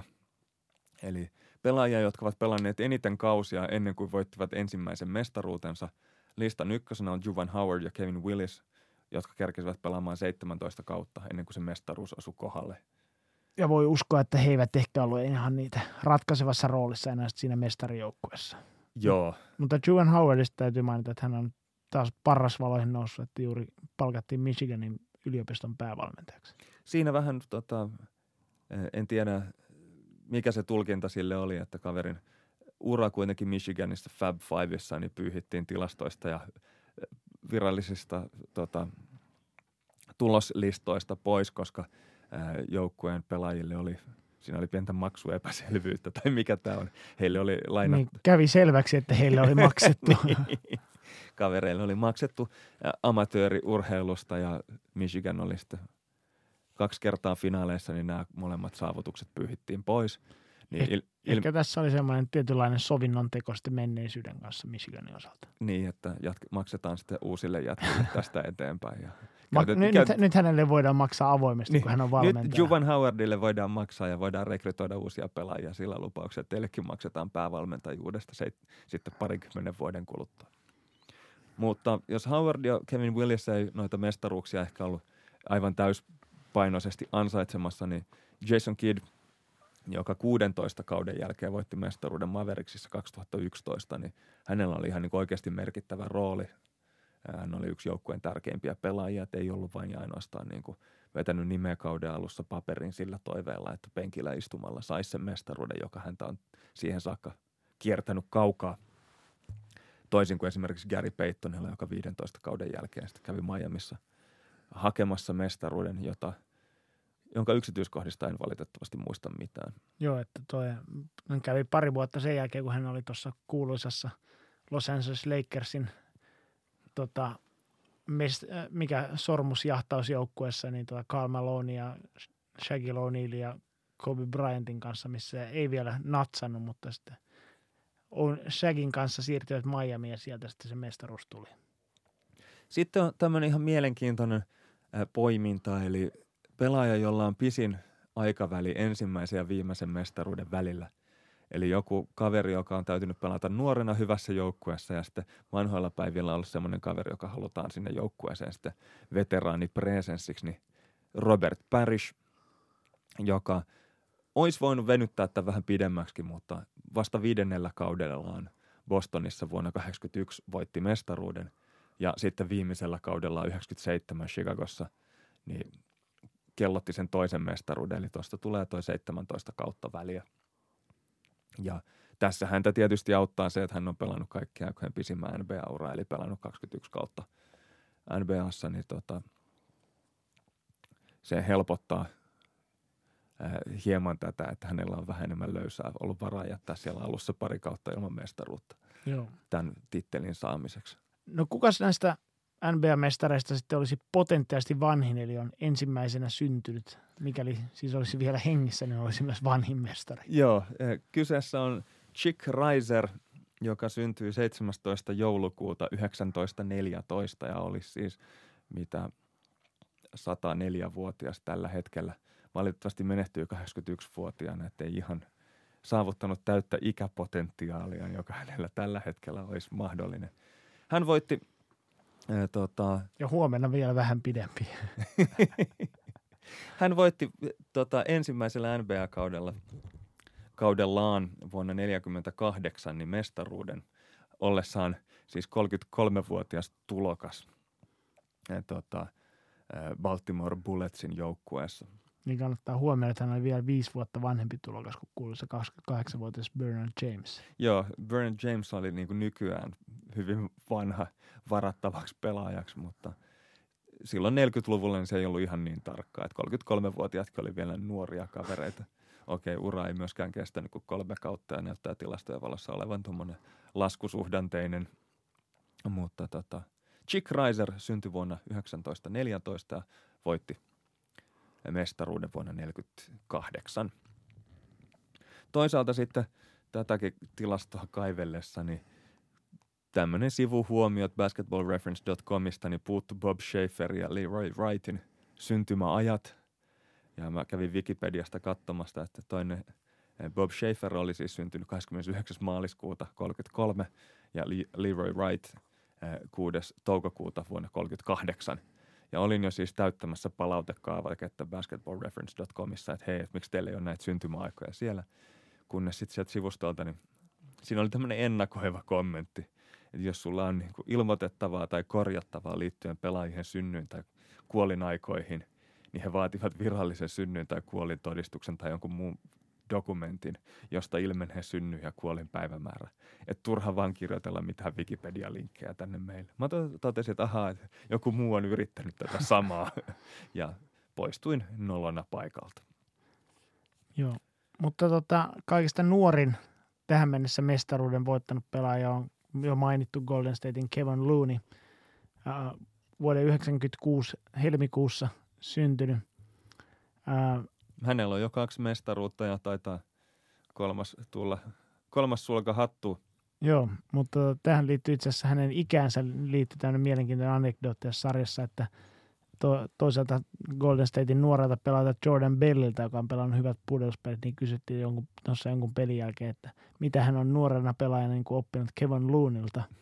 Niin hän sitten totesi vaan, että, että hän on itse asiassa vanhempi kuin Kevin Looney. Tällä kaudella Looney on eh, toiseksi nuorin Warriorsin pelaaja. Siellä on Jacob Evans on vuonna 1997 kesäkuussa syntynyt kaveri.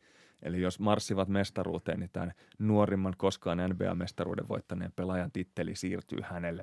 Mutta potentiaalisesti kaikista nuorin, nuorin tota, mestari voisi olla Toronton OG Newby, joka on syntynyt vaja, vähän vajaa kuukausi Evansin jälkeen, eli 17. päivä heinäkuuta 97, niin mikäli Toronto mestaruuteen asti voittaa menee, niin Anonybista tulee sitten nuorin mestaruutta juhlinut pelaaja.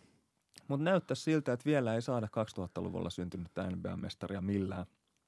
Eli joudutaan ainakin ensi kauteen vielä odottaa sitä, että 0-0 alkuisia mestareita NBAssa on.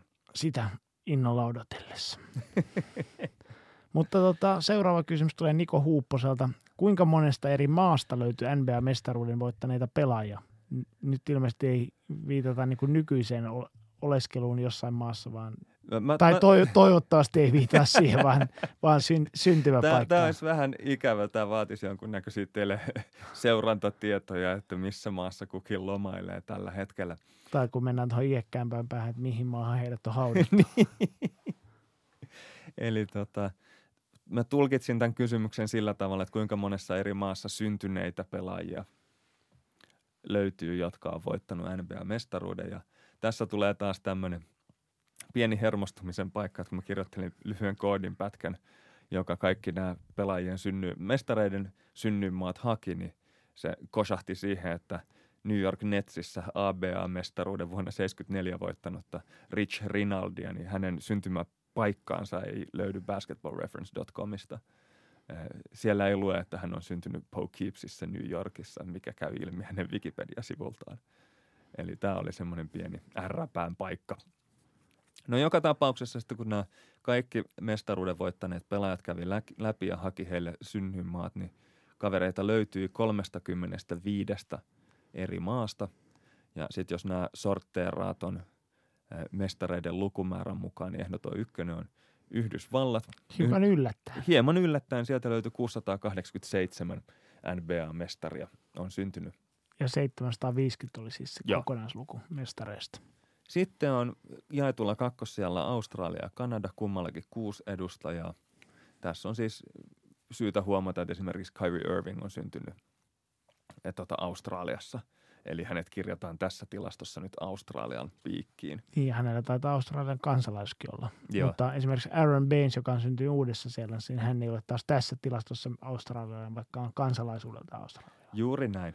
Että Eli... tehdään vähän tästä vielä vaikeampi, vaikeampi ymmärtää. Ja sitten Ranska on neljännellä sijalla neljällä NBA-mestarillaan, mutta sitten kun siihen otetaan huomioon esimerkiksi Tony Parker, joka on syntynyt Belgiassa, Roni Turjaf, joka on syntynyt Martinikin saarella ja Rodrigue Beaubois, joka on syntynyt Guadeloupen saarella, jotka mun käsittääkseni niille kuuluu jollakin tavalla nämä kaksi viimeiseksi mainittua, niin Ranskalle. Olisiko näin näitä kuuluisia Ranskan merentakaisia territorioita? Niin tota, Kaverit pelaa siis Ranskan maajoukkuessa, mutta tuovat siis omat rivinsä tähän tilastoon. Niin ja toisaalta tiputtaa Ranskan myös sitten neloseksi, vaikka Ranskahan olisi näiden kaikkien kavereiden kanssa itse asiassa toisiksi. Juuri näin, juuri Toisiksi y- yleisin maa, syntymämaa sitten NBA-mestareille. Sitten jos tuleeko sinulle tuolta listalta jotain, mitä sä haluaisit poimia mielenkiintoisina hahmoina esiin?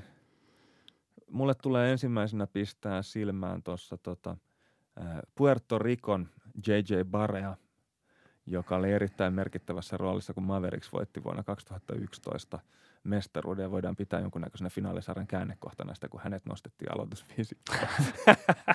Mulle tulee tuosta mieleen taas Bosnia Herzegovina alle laitettu Ognjen Kutsmis, joka olen kuvitellut on uudesta kaupungista lähtöisin, mutta ilmeisesti ei olekaan.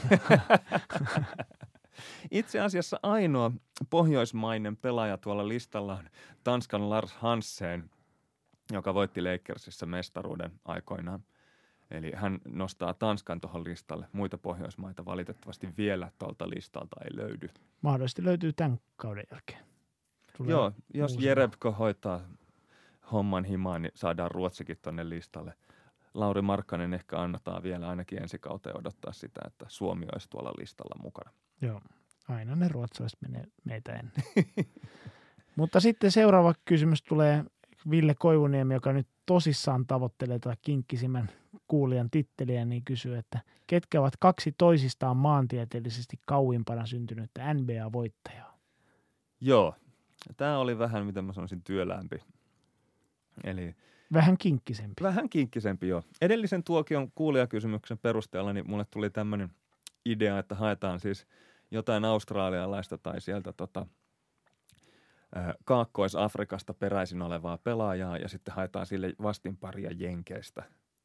Ja sitten Jenkkiä pitäisi hakea Meinin osavaltiosta ja Meinissä on syntynyt Duncan Robinson ja Jeff Turner, mutta he eivät ole voittanut mestaruuksia ja New Hampshireista löytyi sitten Matt Bonner, ja, joka on syntynyt Concordissa New Hampshireissa ja voittanut Spursissa mestaruuden – ja sitten Luke Longley olisi Mel- Melbourneissa syntynyt mestari ja sitten yhdistelmänä saataisiin pari valjakko, joiden välinen, et, synnyinpaikkojen välinen etäisyys olisi 16 887 kilometriä, eli 84 prosenttia siitä teoreettisesta maksimista, joka edellisessä tuokiossa määriteltiin päivän tasajan puolikkaan pituudeksi.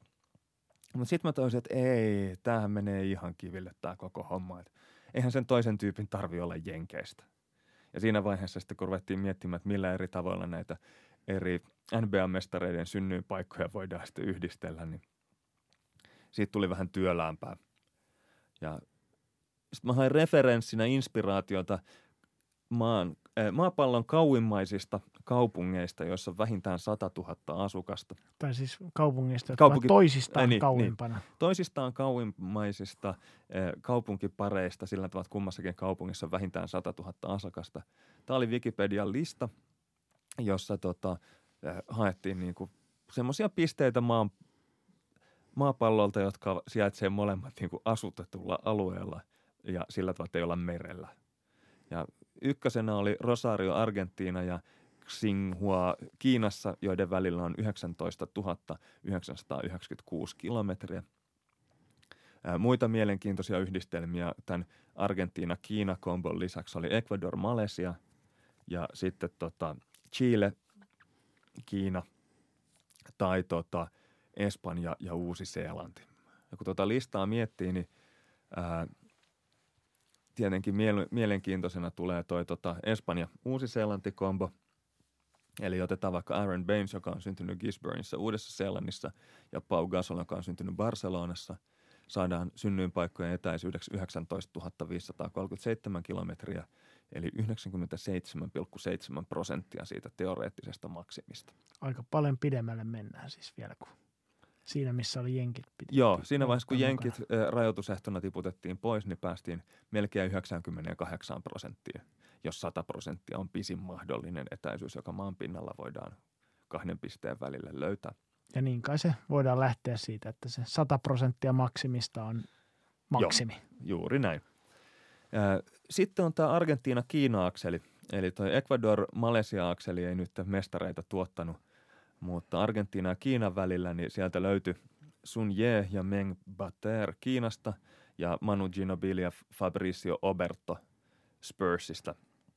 Ja nämä parit kun yhdisteli, niin löytyi tämä Ginobili on syntynyt Bahia Blancassa ja Sun Ye, joka voitti siis kaudella 2008-2009 mestaruuden Lakersissa, niin on syntynyt Kiinan Guangzhoussa.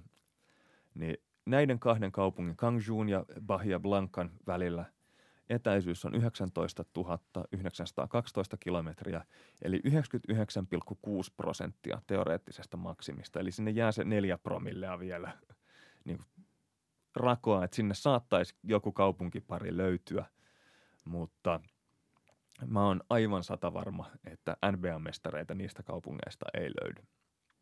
Tai jos joku tosta pistää yli, niin Olli kävelee tästä Porvooseen. Tai kotoa Porvooseen ainakin. No kotoa voit kävellä Porvooseen. Joo. Ja tota, ehkä semmoinen sivuhuomio tästä etäisimpien pelaajien listauksesta ja pohdinnasta, niin näistä kaukopelaajista, kaikki paitsi Sun Ye on pelannut San Antonio Spursissa.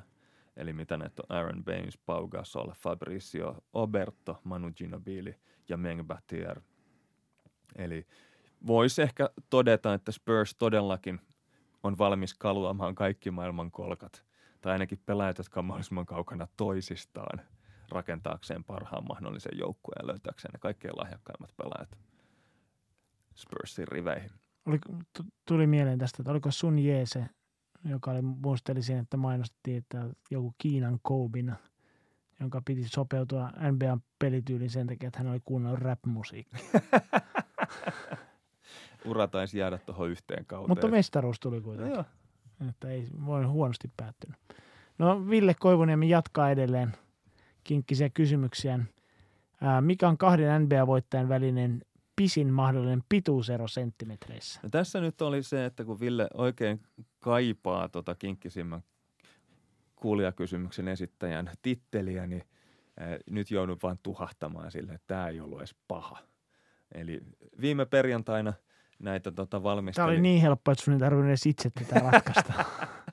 viime perjantaina hahmottelin jotain pienimuotoisia ratkaisuja näihin kysymyksiin ja, ja sitten Vertio Vesa halusi chattailla Euroliigan välieristä, että katotko peliä, katotko peliä ja sitten kerroin hänelle, että ei, että mulla on nyt vähän tärkeämpää tekemistä, mä kerkeen korista katsoa. Ja Vesa ymmärsi yskä ja halusi hänkin jotain läksyä ja sanoi, että anna joku tehtävä, anna joku tehtävä ja hänelle ei montaa minuuttia mennyt siinä, kun ilmoitti, että Chuck Nevitt voitti Lakersissa mestaruuden vuonna 85 ja hän on 226 senttiä pitkä. Ja Herm Klotz voitti Baltimore Bulletsissa vuonna 48 NBA-mestaruuden hän oli 170 senttinen. Eli heidän välinen pituuksien erotus oli 56 senttiä ja tähän vastasi toinen NBA-tuokion kuulija. Eli nyt voi lopettaa sen kinkkisen, eh, kinkkisimmän kysymyksen esittäjän tota, eh, tittelin kalastelun, että me ruvetaan vaan forwardoimaan näitä eh, liian helppoja kysymyksiä muille kuulijoille sitten ratkaistavaksi. Toisaalta sitten Anssi Tapio esitti vähän tämmöisen, mitä mä sanoisin, subjektiivisemman kysymyksen. Eli kuka on paras ilman mestaruutta jäänyt pelaaja ja kuka on pienimmällä henkilökohtaisella panoksella mestaruuden voittanut pelaaja? No joo, jos aloitetaan tuosta ensimmäisestä kysymyksestä, niin tota, tietysti tämä on hyvin niin kuin katsojasta riippuvainen, että miten näitä NBA-historian pelaajia asetetaan paremmuusjärjestykseen. Yksi tapa on Bill Simonsin kuuluisa Book of Basketball, jossa oli tämä mikä pyramidi, oliko siinä reilu sata pelaajaa NBA-historian parasta pelaajasta järjestykseen, niin sitä kun lähti sieltä huipulta liikkeelle, niin ensimmäiset pelaajat, jotka eivät ole voittaneet mestaruutta, niin tulivat vastaan 18 ja 19 ja Karl Malone ja Charles Barkley. Ja tota, voisi sanoa siis, että Karl Malone oli, oli sitten ehkä se historian paras ilman mestaruutta jäänyt pelaaja. No jos etsii jotain muita, muita sitten tota, tapoja mitata, tota, niin Karl Malone ja Steve Nash on ainoat kaksinkertaiset MVP-pelaajat NBA-historiassa, jotka eivät ole voittaneet mestaruutta. Eli taas Karl Malone olisi siellä kyllä nousisi, nousisi kärkeä. Samoin jos All NBA-valintoja, joka nyt on ajankohtainen juuri, juuri kun nämä valinnat julkistettiin, niin Karl Malonilla on myös eniten All NBA-valintoja näistä ei-mestareista, eli 14 kappaletta. Charles Barkley ja John Stockton on, tulee seuraavana 11 valinnalla ja Elgin Baylor sitten kolmantena niin kymmenellä valinnalla. Eli kyllä mä luulen, että se Karl Malone nousisi tässä esiin. Se tuossa Elgin Baylorin kohdalla on ihan hauska anekdootti, että kaveri löi tossut. Tai hauska, riippuu kenen näkökulmasta. Kaveri löi tossut naulaan ilmeisesti loukkaantumisen takia kesken kauden 71-72 ja se on lisäkausi sitten, kun Lakers voitti mestaruuden, mutta hän ei enää ollut joukkueen riveissä siinä vaiheessa. Joo, mutta jos nykypelaajista miettii, että kuka olisi sitten paras ilman, vielä ilman mestaruutta oleva pelaaja, niin tota, nopeasti tuli mieleen tuossa kun mietin, niin vai, olisiko ollut James Harden ja Chris Paul sitten, jotka olisi nostanut esiin, niin tota, jos näihin etsii vähän jotain taustatukea, niin James Harden, Russell Westbrook ja Derrick Rose on aktiivipelaajista ainoat, jotka on voittanut MVP, mutta eivät mestaruutta.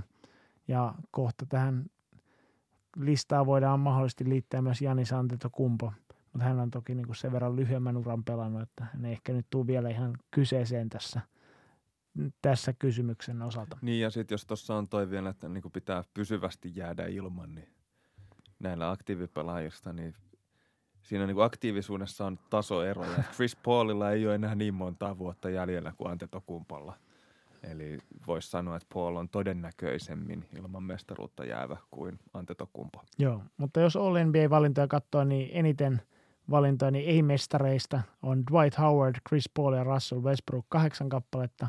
Sen jälkeen tuo Anthony ja James Harden kuusi kappaletta ja sitten vielä Blake Griffin, LaMarcus Aldridge ja Paul George viisi kappaletta. Eli kyllä tällä niin kuin tuolta erottuu Russell Westbrook on varmaan niin kuin meriteillä – paras pelaaja, joka ei ole koskaan vielä päässyt mestaruutta juhlimaan, ja James Harden tulee heti perässä ja varmaan saattaa mennä kohta ohikin, mikäli ei sitä ennen voita mestaruutta. no miten sitten tämä pienimmällä henkilökohtaisella panoksella mestaruuden voittanut pelaaja? Tämä on niinku hyvä kysymys sen kannalta, että mikä, mi, millä metodologialla tätä lähtee lähestymään.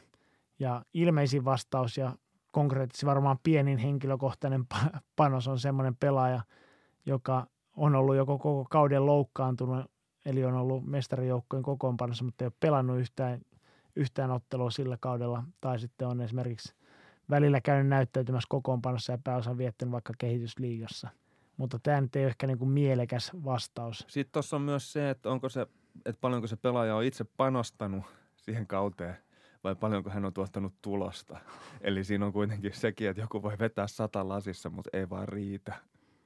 Tai sitten joku voi vähän siellä niin kuin höntsäillä ja silti sitten ajelehtia mestaruuteen. Hmm. Mutta et, ehkä niin kuin parempi vastaus tähän olisi semmoinen pelaaja, joka on ollut pudotuspeleissäkin joukkueen kokoonpanossa.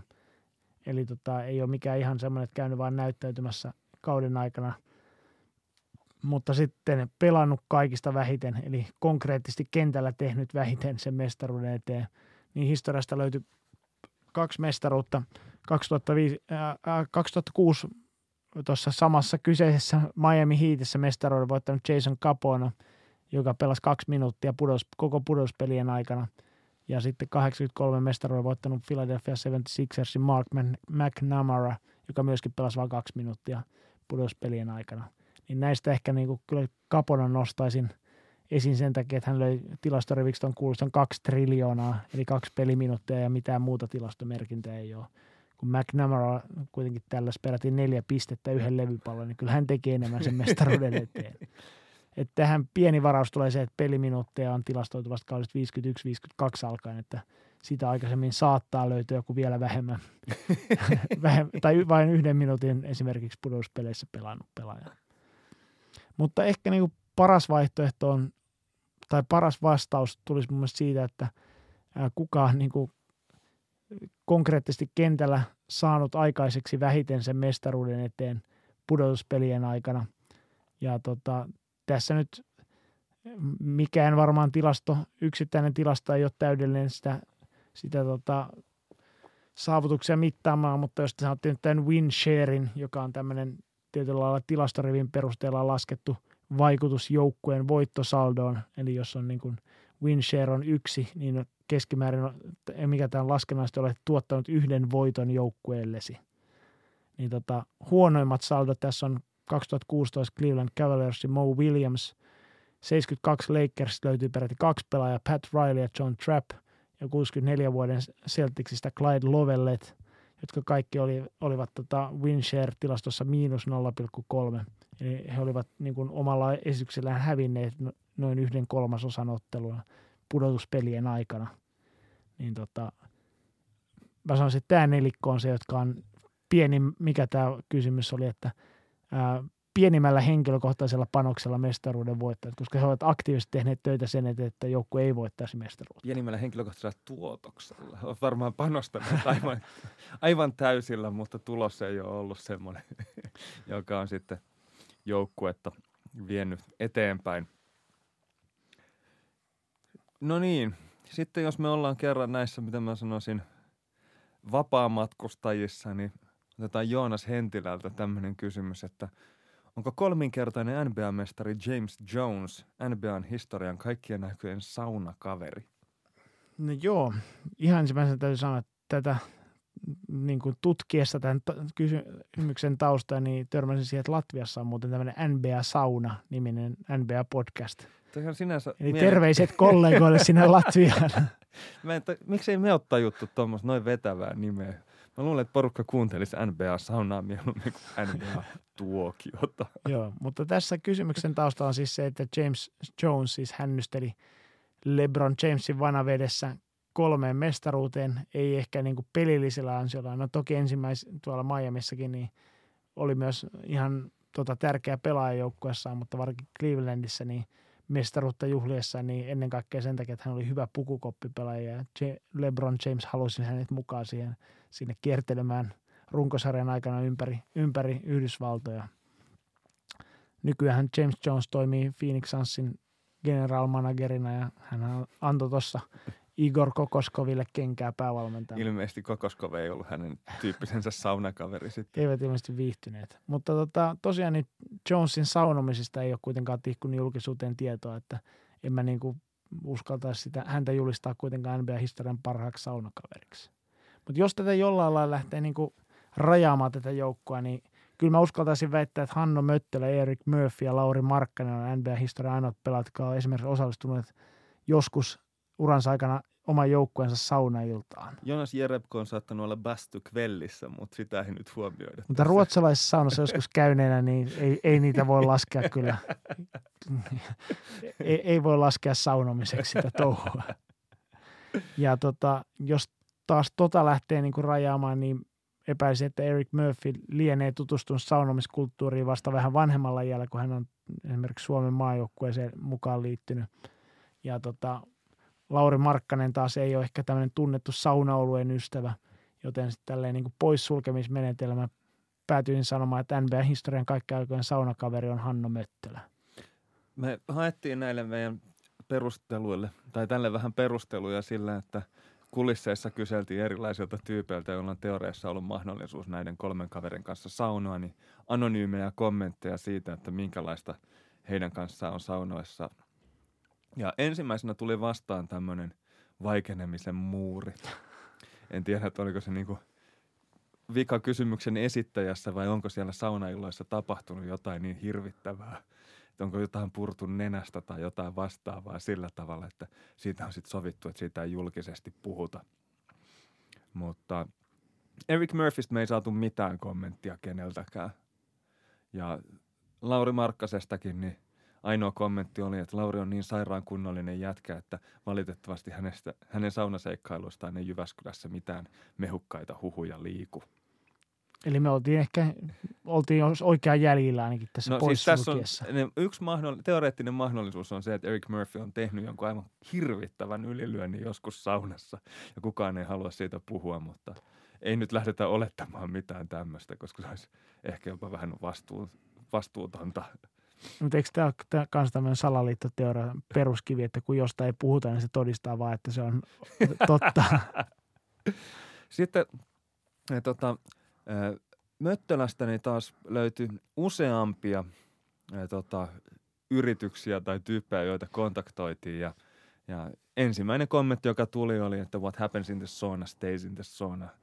Eli se, mitä saunassa tapahtuu, niin jää sinne – mutta kyllä me sitten saatiin vähän siinä niin kuin uhkailemalla ja lupailemalla niin kaiveltua jotain muitakin kommentteja. Eli no, se ehkä vastasi tuohon tota ennakko-oletukseen, että äh, Hanno Möttölä ei kauheasti julkisesti irrottele, eli että on hyvin rauhallinen ollut noissa saunatilanteissa, mutta kuulemma pienessä ryhmässä on erittäinkin hauska tyyppi.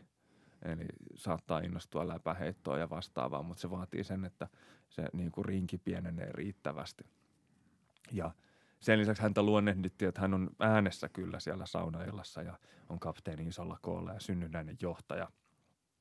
Sitten yksi kaveri ehkä kertoo enemmän näistä kommenttien antajista kuin ehkä eh, kommenttien kohteesta, niin kommentoi, että eh, Hanno juo yksi tai kaksi siideriä ja lähtee kotiin ihan täysin näkymätön sauna ja, ja Eli tämä oli ehkä semmoinen kommentoija, joka olisi toivonut, että siellä olisi juotu pari koppaa sitä siideriä ja, ja olisi jätetty näkyviä jälkiä. ja sitten tota... Mitkä on näkyvät jäljet saunassa? ja sitten tota, hänellä oli niin tämmöinen kuitenkin positiivinen kommentti, että kerran Hanno ei lähtenyt saunaillasta kesken pois ja se oli silloin, kun se saunailta järjesti hänen kotonaan. Että sieltä Hanno ei päässyt lähtemään karkuun. Joo, mutta kyllä se hyvä sauna kaverin merkki on kuitenkin, että on ollut järjestämässä näitä. Joo. Sitten on äh, yksi story löyty, jossa oli tota, hyvin rauhallinen ollut tunnelma kyllä. Ja, tota, mutta sitten kun porukka oli vähän pienentynyt ja ää, äh, tota, vähän sitä tavalla niin kuin tunnelma vapautunut, niin ilmeisesti sitten illan, saunailla ihan loppumetreillä, niin Möttelä oli ottanut DJ-roolin ja soitellut omasta puhelimesta 90-luvun räppiä ja jopa räbäilly itse siinä mukana. Tämä on ehkä semmoinen, jota yksityiskohtia muissa podcasteissa että kuule. Joo, mutta kyllä näillä meriteillä niin me uskalletaan jakaa kaikke, NBAn kaikkien aikojen saunakaverin titteli Hanna Möttölälle. Joo, kyllä ehdottomasti. Kyllähän toi on niinku, tietenkin on monenlaisia makuja siitä, että mitä toivoo joukkueensa saunajalta, mutta kyllä toi kuulostaa siltä, niin kuin, mitä sen huippurheilijalla tai urheilijalla pitäisi olla. Että sitten on erikseen kakkosdivarin jengit, joilla saunailoissa tapahtuu jotain vähän ehkä rajumpaa. Joo, siellä tulee niitä näkyviä jälkiä. Mutta tota, jos jaetaan tietyllä lailla tämmöinen niin lohdutuspalkinto tai ainakin kunniapalkinto sitten parhaiten pukeutuvasta saunakaverista, niin törmättiin tämmöiseen tarinaan, joka ei liittynyt NBA-pelaajaan, mutta tota, Suomen koripallomaajoukkue viime kesänä niin oli jossain hotellilla sitten tuon peliikkunan ikkunan aikana siellä nimettömäksi jäävä joukkueen jäsen sitten meni so- hotellin saunaan, niin tota, saunassa sitten lahuteella istui kaveri Chicago Bullsin tuulipuku päällä.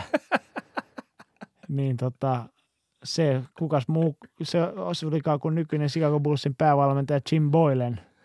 Ja tota, tosiaan muina miehinä nautti, nautti tota tuulipuku päällä, päällä saunomisesta ja piiti siinä small talkia yllä, yllä niin tota, oli ilmeisesti lähetetty konsultoimaan tai valvomaan Lauri Markkasen esityksiä sitten tuossa maajoukkojen ikkunassa aikana, mutta tota, ainakin rehti ja hyvin pukeutunut saunakaveri. Et ei siinä varmaan auta, kun nousta lauteelle ja kysellä kuulumisia ja ehkä ei ota puheeksi sitä, että... Et, Mikä on suomalainen asusten normaalisti saunoissa? niin, että kyllä siinä voi yrittää kurkkia sinne tuulipuvun persuksen alle, että onko se kaveri pefletti vai ei. Sauna Jim. Sauna Jim Boylen. Joo, mutta sitten tota, seuraava kysymys tähän tulee Mikko Rönkä esittää kysymyksen, että ketkä neljä pelaajia istuvat NBA-tuokion banaaniveneessä? Sun pitää nyt selittää, mikä toi banaanivene juttu on. No banaanivenehän on siis tämä, nousi kuuluisuuteen tuossa joitain vuosia sitten, kun tämä ystävyysporukka, porukka, johon kuuluvat tota Carmelo Anthony, LeBron James, Dwayne Wade ja Chris Paul, niin olivat jossain yhteisellä rantalomalla ja sieltä julkistettiin tuohon tohon tota, sosiaaliseen mediaan tämmöinen kuva, jossa tämmöinen veneen perässä vedettävän puhallettavan banaanin päällä istui sitten, no siinä istui Chris Paul ja Dwayne Wade ja LeBron James ja sitten Wadein puoliso Gabriel Union ja ilmeisesti sitten Carmelo Anthony, joka ei kuvaan päässyt. Mutta, hän otti sen niin, kuvan. Niin hän ilmeisesti otti sen kuvan, kuvan mutta tota, tämä oli tämmöinen niin kuin – joukkuerajat ylittävä niin kuin ystävyyssuhde, ja Tossa jotka siis sitten veh- kuva... vehkeilivät esimerkiksi niin kuin siirtymisiä sitten joukkueiden välillä. Joo, siis kuvasti ehkä nykyaikaa siinä, että eri joukkueiden pelaajat on parhaita kavereita keskenään terassikaudella ja sitten nostatti myös tämmöisen pienen vehke- vehkeilyepäilysmyrskyn siitä, että kaverit banaaniveneessä sopii sitten sen, että mihin joukkueeseen seuraavaksi porukalla mennään. Joo. No jos mietitään, että ketä sitten NBA-tuokion banaanissa voisi istua, niin tota, varmaan niin kuin, tästä nopeasti tulee kolme niin kuin itsestäänselvää nimeä, nimeä tulee esiin, että ne on ehdottomasti Petur Gudmundsson, joka toivottavasti istuisi aika keskellä sitä banaania, ettei kallista sitten suuntaan tai toiseen. Saska Saarikoski ja lisäksi vakiokuuntelija Pekka Lindqvist, mutta kukahan se neljäs voisi olla? No, se on aika hyvä kysymys. Tuossa on siis ehkä se kertoo tästä meidän podcastista aivan kaiken, että tämä meidän banaaniveneessä istuu Petur Gudmusson, joka on 60-vuotias. Pekka Lindqvist palkittiin Topan parhaana pelaajana vuonna kaudella 16-17, kun hän pelasi yli 55-vuotiaiden joukkueessa. Ja Saska Saarikoski on 56-vuotias. Eli meidän banaaniveneessä on nyt eh, kolme tuommoista lähemmäs 60 äijäshenkilöä – niin kyllä sitä täytyisi jotenkin tasapainottaa sitten jollain nuoremmalla tyypillä. Ja ei se varmaan haittaa, jos vaikka olisi naispuolinenkin tai, tai näin. Että. Jos me, ehkä me pistetään tämmöinen, joukkoistetaan tämä meidän kuuntelijoille, että jos te laitatte ehdotuksia, että kuka voisi olla se neljäs hahmo NBA-tuokion banaaniveneessä. Laittakaa ehdotuksia tota, Twitterissä, Facebookissa tai sähköpostilla osoitteeseen nbatuokio.gmail.com ja ja parhaan banaaniveneeseen kuuluvan neljännen henkilön ehdottajalle, niin lyödään vaikka Seagullsin lippis ja Seagulls aurinkolasit. Nyt on tarjous, sitä ei voi kieltää. Ei muuta kuin ideoimaan. No niin, ja sitten otetaan loppuun vielä kysymys, tota, mä sanoisin, yhdeltä innokkaimmista tuokion kuuntelijoista, eli Henkkeltä. Hän katselee, pitääkö, huolissa, pitääkö olla huolissaan ohjelmaa, jossa on vieraana Pekka Strang. Ja hänelle tuli mieleen kysymys, että jos Dirk Novitskista tehdään elokuva, niin olisiko Pekka Strang paras vaihtoehto näyttelemään Dirkkiä? Sanoiko se Pekka Salminen? Ei, kun Pekka Strang. Ai, no, en, mitenkään Pekka Strang liittyy nyt koripalloon? No se on siis, katsottiin kuvia Pekka Strangista tuossa ennen kuin tultiin tänne ää, tuokioeriöön. Ja tota, Ihan siis semmoisia niin kuin, mm, koko perheen kuvia. niin tota, kyllä hä- hänessä tiettyä samaa näköä Novitskin kanssa on silloin, kun on vähän rähjäsempi luukki, mutta kun yleensä Pekka Strangilla on semmoinen hyvin liipatun näköinen, semmoinen vähän suomenruotsalaisen oloinen habitus, niin se ei kyllä ihan hirveän hyvin tuohon Novitskiin istu. Mutta ää, Mutta kävi- mi, mut mitä, s- jos kysytään näin, että jos joku esittäisi Dirk Novitskia, niin tota, mitä hänen pitäisi ainakin, niin kuin, mitä taitoja pitäisi löytyä? No, se on niin kuin elokuvan näyttelijöistä ensimmäisenä pistää silmään, jos he esittää korispelaa he ei osaa yhtään pelata.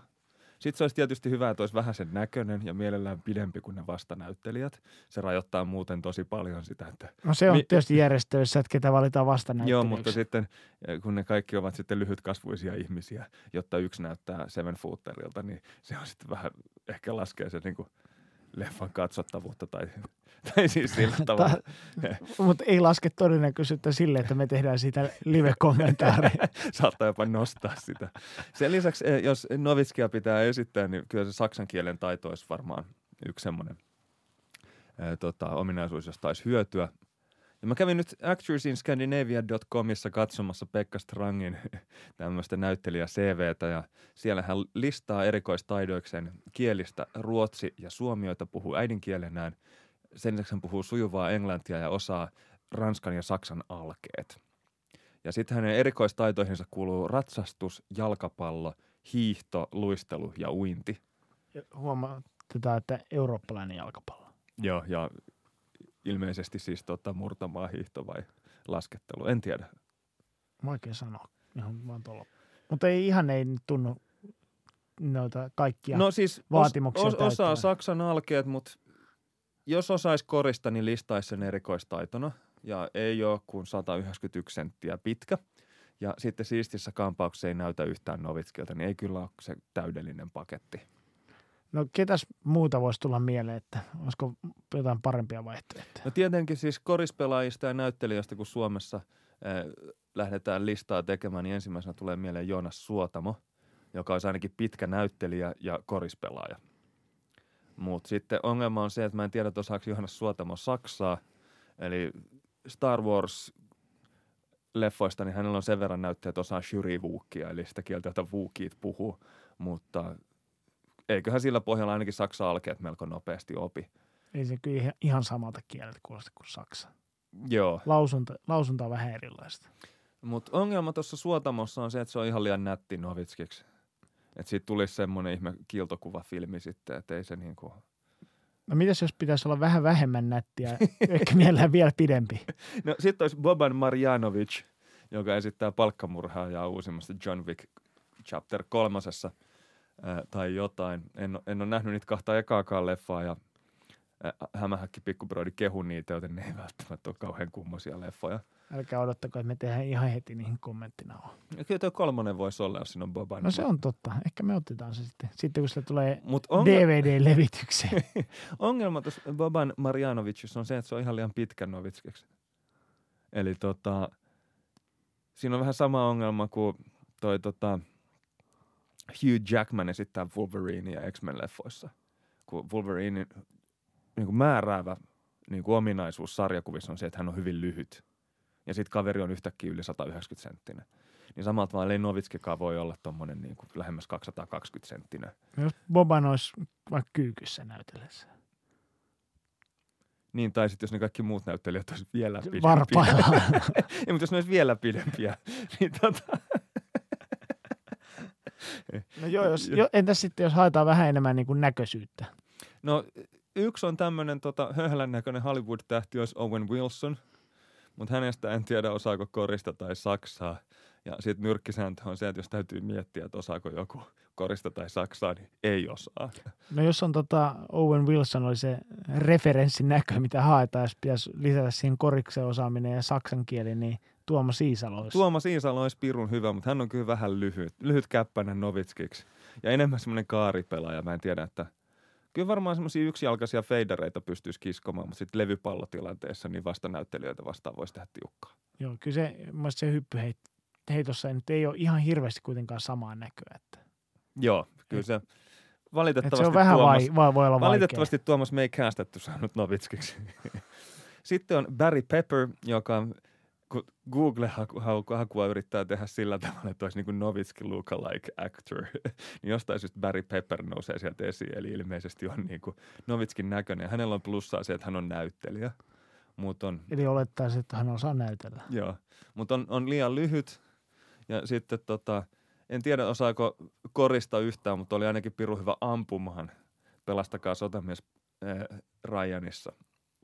Eli ehkä oppisi heittämäänkin sitten koska todellisuudessa hän ampui kaikki ne tarkka, tarkkuuskivärillä ne laukaukset siinä leffassa, koska niin ne leffat toimii oikeasti. Eikö hän näytellyt siinä, mikä tämä tämä Mel Gibsonin Vietnamin leffassakin? Siitä mä en osaa sanoa mitään. Muistaakseni oli joku toimit, sotatoimittaja siinä ja taisi päästä ampumaankin. No niin. Mutta ei toi kyllä ole semmoinen CV, että ei- Novitskia mut, mutta ei vielä ammu tarkasti kolmen pisteen Niin. niin. pussin pohjalle.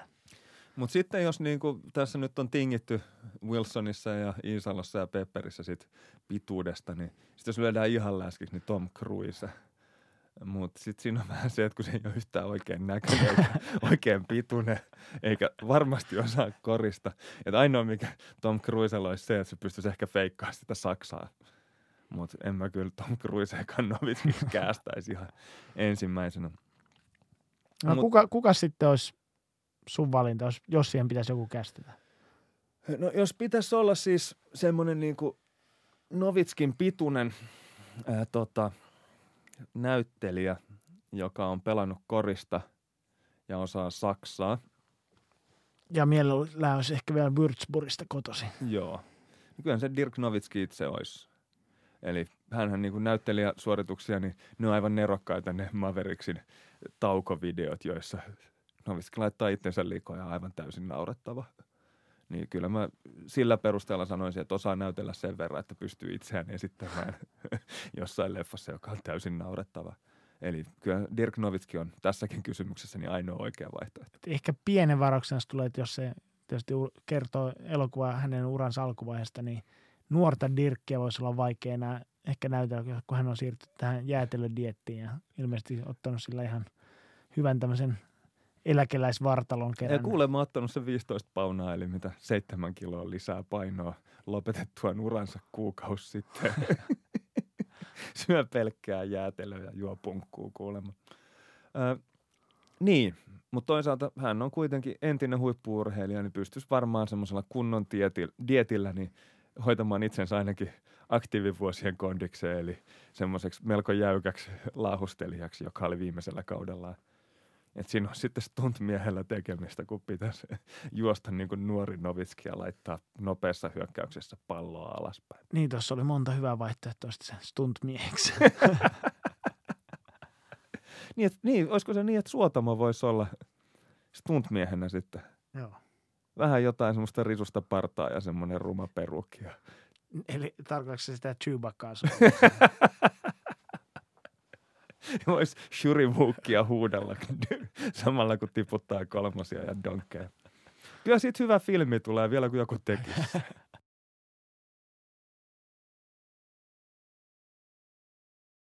Tilaa NBA-tuokio sieltä, mistä hankit podcastisi ja jätä arvostelusi. Seuraa meitä Twitterissä ja tykkää Facebookissa. Kommentteja ja kysymyksiä voi kirjoittaa Twitterissä tai Facebookissa.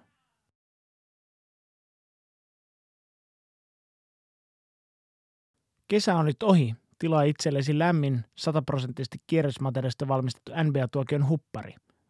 nba-tuokio at gmail.com.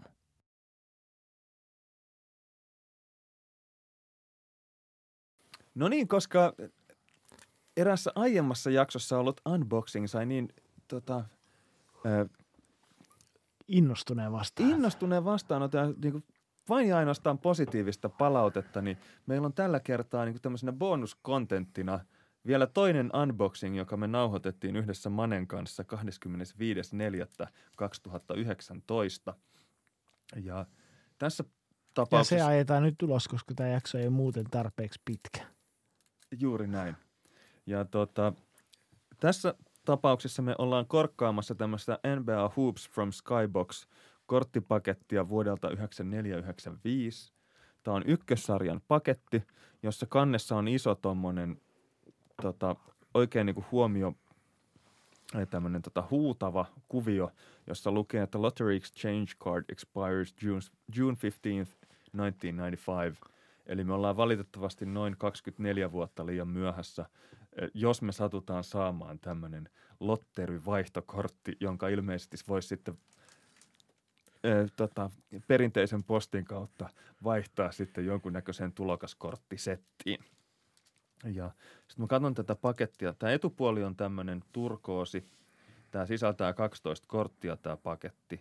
Ja tässä on tämmöinen kultainen leima, The Official NBA Basketball Card, eli tämä on virallinen NBA-kortti, vähän niin kuin NBA-tuokion hupparitkin ovat virallisia NBA-tuokion huppareita. Ja tota, täällä takapuolella lukee, että tämä on vuonna 1994 painanut Skybox International-yritys. Ja täällä on sitten näitä todennäköisyyksiä erilaisten korttien löytymiselle. Mä vähän raotan tästä tätä takakielekettä. Niin nähdään, että tota, tämmöisen NBA Draft Lottery Pick Exchange Cardin todennäköisyys on 1 360 korttipaketissa. Huomioiden sen, että kuinka hyviä kortteja me siitä edellisestä paketista saatiin, niin mä en näe, että on niin mitenkään mahdollista, että saadaan mitään, mitään minkään arvosta tästä paketista. Olli todennäköisesti väittää, että taas kerran tilanne on 50-50. Mikä muukaan se voisi olla? Ja tota, mielenkiintoista tässä on tietenkin tämä, että tässä on tämä disclaimeri, että nämä ilmoitetut todennäköisyydet niin kuvaavat näiden korttien suhdetta koko tuotanto erään, koko tuotantoerässä, eli yksittäisessä paketissa tai laatikossa niin ei voida taata, että tämä kyseinen jakauma toteutuu. Ja nyt jos mä varovasti tästä avaan tästä kielekkeen kohdalta taas tätä pakettia ja varovasti olen kurkkaamatta, että mitä kortteja siellä on sisällä ja tietenkään en koske keskelle näitä kortteja, vaan reunojen kautta. Koetan varovasti vetää täältä ensimmäisen kortin esiin. By the edges. By the edges. Ja kuinka ollakaan se on D. Brown, joka on juuri torjumassa Jimmy Jacksonin jonkunnäköistä työntöheittoa, jonkunnäköinen floateri.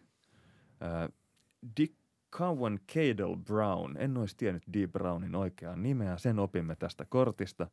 Mutta tiesitkö sen tämän lempinimen Delightful? En tiennyt. Toivoisin, että kukaan ei käyttäisi näitä basketballreference.comin väittämiä lempinimiä. Kaikki muistavat D. Brownin. Hän oli donkkikilpailussa äh, meritoitunut. Kä- donkkas käsi naaman Käsi silmien edessä. 100 86 senttinen kakkospaikan pelaaja ei ikinä ollut oikeastaan niin kuin kunnon pelin tekijä, vaikka pituus olisi ehkä siihen velvoittanut. Mutta erittäin hienon torjuntakuvan ovat noinkin lyhyestä kaverista löytäneet. Se kertonee varmasti hänen ponnistusvoimastaan. Sitten on Vernal Coles, eli Bimbo, Bimbo. Coles. Miami Heatin takamies numero 12 – pelaa tässä vaiheessa – viidettä kauttaan Miamissa. Ja, tota, kaverissa ei oikeastaan mitään muuta hienoa kuin lempinimi Bimbo. Tässä kuvassa hän haastaa Itse asiassa vielä, jos mennään basketball-referenssiin, niin hänen lempinimensä on Kolsi. Nyt loppuu ne lempinimet, jotka eivät pidä paikkaa. Tässä tekee jonkunnäköistä veiviä jotain tunnistamatonta Minnesotan takamiestä vastaan. Olisi hauska tietää hänen lempinimensä etymologia. Eli siis se, että mistä tuo lempinimi Bimbo on lähtöisin. Onkohan se selitetty tuossa kortin takana? Ei valitettavasti. Tästä herää väistämättä kysymys, että kuka oli Bimbo? On, onpa pyöreä kasvoinen kyllä toi puolustaja. Joo, mä, en- mä, Hämmentävä, mä, mä en tunnistanut häntä. Sitten on äh, Lakersin numero yksi Anthony Peeler. Kolmatta kauttaan pelaava 192-senttinen heittävä takamies. Muodosti Nick Van Excelin kanssa vasurien takakentän 90-luvun alun Los Angeles Lakers. Sitten on Kenny Andersonin jonkunnäköinen All-Star-kortti, jossa No, kauden- ei- il- Kauden 93-94 on noin. Ää, ilmeisesti edelliskauden tähdistöotteluun osallistuneita pelaajia on jo, juhlistettu näillä. Tässä kerrotaan, että hän on ensimmäistä kertaa ollut tähdistöottelussa ja hänen nimensä on Kenneth Anderson. niin kuin voisi kuvitella Kenin olevan, mutta jostain syystä ää, Kenny Anderson Kennethinä kuulostaa huomattavasti kaukaasialaisemmalta ja vaaleahiuksisemmalta. Niitä legendaarisia New Yorkin Mm. pointteja, Sitten jot- jotka eivät osaa ainakaan perinteisesti heittää, mutta Kenny kyllä ne ei sen nyt Ei oppinut heittää. heittää koskaan. Sitten on Jamal Mashburn, jota olisi edellisestä paketista kaivattu, koska se olisi ollut hänen tulokaskorttinsa. Tässä kaveri on toista kautta ja kortilla ei ole senkään vertaa väärtiä. Mä jopa luulen, että tämä layback, jota kaveri yrittää laittaa Dikembe Mutombon yli tässä kuvassa, niin on semmoinen layback, joka niitataan nastan lailla tuohon levyyn. Eli rohkenisin väittää, että Mutombo on vähintään torjunut tämän heiton, ellei sitten rikkonut tässä kuvassa. Tuokiossa on usein puhuttu siitä, miten NBA-pelaajat tuppaavat hassaamaan omaisuuttaan peliuran jälkeen. Jamal Mashburn muun muassa Rick Pittinon teoksissa nostettu esille poikkeuksellisen nöyränä pelaajana, joka peliuransa päätyttyä on kunnostautunut myös menestyneenä ravintolayrittäjänä. Erittäin mielenkiintoista. Tästä, tästä taisikin olla, on, tämänkin on tainnut olla jo, jonkun viime kauden NBA-tuokion aiheena. Muistaisin, että hänellä oli iso määrä jo- jotain ketjuravintoloita omistuksessa. Kyllä. Ei, nyt en muista ketjun nimeä, mutta Sitten seuraavana meillä olisi tämmöinen tota, Calbert Chainin, Myös hän on vasuri. Mieletön määrä vasureita tässä. vaikka kuljettaakin oikealla kädellä tässä kuvassa, on siis todistettavasti kaksikätinen. Oho, Niin, tota, kas kas. niin, hän, tämä on E- hänen, e- Eli oliko tämä siihen, että I can use both hands, I'm amphibious. Juuri näin. Tota, Washington Bulletsin äh, numero, kymmen, äh, numero 40 äh, toista kauttaan pelaa, mutta tämä kortti on siitä poikkeuksellinen, että siinä on tämmöinen Supreme Court, kultainen leima, joka todennäköisesti äh, nostaisi tämän kortin arvoa, jos tällä sellaista olisi jonkun näköisellä kertoimella. Sitten meillä on Indiana Pacersin takamies. En muista kaveria kuljettajana ja kyllä kuljettaja ei kyllä vakuuta tässä. Byron Scott. Byron Scott laittanut pallon poikkeuksellisesti lattiaan ja yrittää haastaa tässä Tom Hammondsia. Ja ei ole menossa mihinkään. Toi pomppu on korkeampi kuin kumpikaan noista pelaajista on suorana seistessään. Eli pallon käsittely ei näytä olevan kyllä Byron Scottin leipälaji tämän kuvan perusteella. Sitten meillä on Hubert Davis, eli Hubert Ira Davis Jr., New York Knicksin takamies, heittävä takamies ja tota, tässä ajaa haastaa Benoit Benjaminia, New Jersey Netsin 2.13 pitkää sentteriä. Eikös Hubert Daviskin pelannut sitten Dallas. Jordan, Dalla- niin. Jordanin kanssa sitten viimeisinä vuosilla Washingtonissa? Hyvin, taisi pelata joo. Pelasi Dallasissa siinä välissä ja kyllä. Sitten, oho, onpa hoikka Oliver Miller. Oliver Miller tunnettu siitä, että painoa on enemmän kuin useimmilla etukentillä yhteensä. Äh, Sansin sentteri, jolla ilmeisesti oli vähän ongelmia sitten niin kuin kentän ulkopuolella, mikä heijastui va- vaalle. Tässä pelannut kolmatta kauttaan. erittäin taitava kaveri, mutta ei valitettavasti ikinä oikein pystynyt sitten niitä tota, taitojaan täysin hyödyntämään, koska oli vähän semmoinen maahan liimattu alimittainen keskushyötkääjä Arkansasin yliopistosta. Alimittainen pituudeltaan. Ei liity Oliver Milleriin, mutta... Lempinimeltään Big O. Big O, joka oli sama lempinimi kuin Oscar Robertson, tulee mieleen se anekdootti, jota New Mexicon yliopistossa pelannut äh, Kenny Thomas, äh, joka sitten kunnostautui Houston Rocketsissa NBA-urallaan. Hän laihtui merkittävästi yliopistovuosien aikana ja kehittyi NBA-potentiaaliksi. Ja häneltä kysyttiin, että mikä on tämä laihtumisen salaisuus, niin Kenny Thomas vastasi, että ei enää pizzaa illallisten jälkeen. Sitten on, ai vitsi, noi oli hirveät, noin 93-94 tulokasmatsin, tulokkaiden tähdistöottelun noin tota, peliasut. Anthony Hardaway tuommoisella ihmeellisellä narukäsillä nostaa tuommoista lasipyttyä tai lasi, mikä tämä on tota, Joo. tämmöinen tota, pokaali. Hän on voittanut tärkeimmän pelaajan palkinnon tulo- tulokaspelissä. tulokkaiden All-Star-matsissa. Tämä on muuten ollut ihan ekoa kertoa, kun tuonne tulokaspelejä on pelattu. Mun mielestä taisi olla jopa ensimmäinen, Ensimmäinen, kerta. Ja tota, Jännä. Joukkueiden nimet oli Sensations ja Phenoms. Wow. Ja Kumpi tot- sä olisit mieluummin ollut? Vai se ehkä Phenoms? Joo, kyllä mä olisin sun kanssa samaa jengiä halunnut. Ja tota, merkittävää tässä on, että tässä on tähän kortin taakse pitänyt jotain tilastoja laittaa tuosta kyseisestä ottelusta, niin tässä kerrotaan, että äh, vuoden 94 tulokas tähdistöottelun parhaat pistemiehet Anthony Hardaway 22 pistettä, Chris Webber 14 pistettä, ketään muita ei mainita. Erittäin kattava ja outo tilasto. Mun muistaakseni tuossa matsissa oli vielä joku hyvin poikkeuksellinen peliaika, olisiko ne pelannut kaksi kertaa 15 minuuttia tai jotain. Suoraan aikaan, turnauspeliaika. Sitten toiseksi viimeinen kortti. Oho, tähdistöottelua muistellaan edelliseltä kaudelta. Kahdeksankertainen tähdistöottelun osallistuja. Tässä vaiheessa on merkittävästi kaljuuntunut. Clyde Austin Drexler. Glide the Glide. Myöhemmillä päivillään Glide the Limp.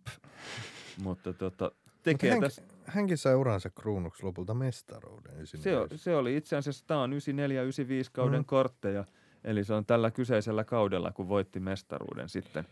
Eli ei ole hukkaan toikaan kortti mennyt. Varmasti ikimuistoa. Sitten on viimeinen, mä näen tästä jo suoraan, että äh, Alonso Morning on kuvassa, mutta valitettavasti niin on myös AC Earl, Celticsin sentteri, äh, ensimmäisen kierroksen varaus edelliseltä kaudelta. Tota, 208 pitkä kaveri, josta ei oikein ikinä tullut mitään. Äh, niin hän sulkee tässä kuvassa huomattavasti maineikkaampaa Alonso Morningia. Eli tätä korttia olisi voinut yrittää tarjota jollekin tyypille, joka tykkää tosi paljon Alonso Morningista. Mitään muuta merkitystä tällä kortilla ei ole. Ja tota, no, jos tästä nyt jonkun knopin kaivaa täältä taustalta, niin AC Earlin isä, AC, pelasi neljä vuotta amerikkalaista jalkapalloa defensive endinä Augustanan yliopistossa. Ja taisi semmoinen tärppi olla, että AC Earl oli tota, Toronto Raptorsin laajennusdraftin valinta. Pitää paikkansa.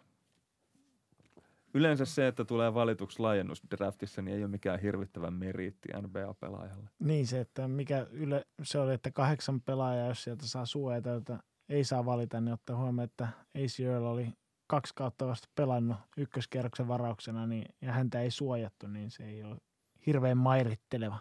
Kauan pelas Torontossa sen jälkeen. Torontossa pelasi yhden koko kauden ja seuraavalla kauden kesken kauden sitten kaupattiin Milwaukeeen. Ja siihen, siihen se ura sitten hyytyi. Ei missään vaiheessa päässyt laitaajojen touchiin. Kyllä, eiköhän tämä paketti laiteta, eiköhän lisätä tämäkin Manen tota, Kiitos kokoelmiin. kokoelmiin. Kiitoksia syvä, tästä. syvästi kiitollinen tästä jännä nähdä, mihinkä jakson loppuun tämä insertti lisätään, mutta varmasti jossain vaiheessa.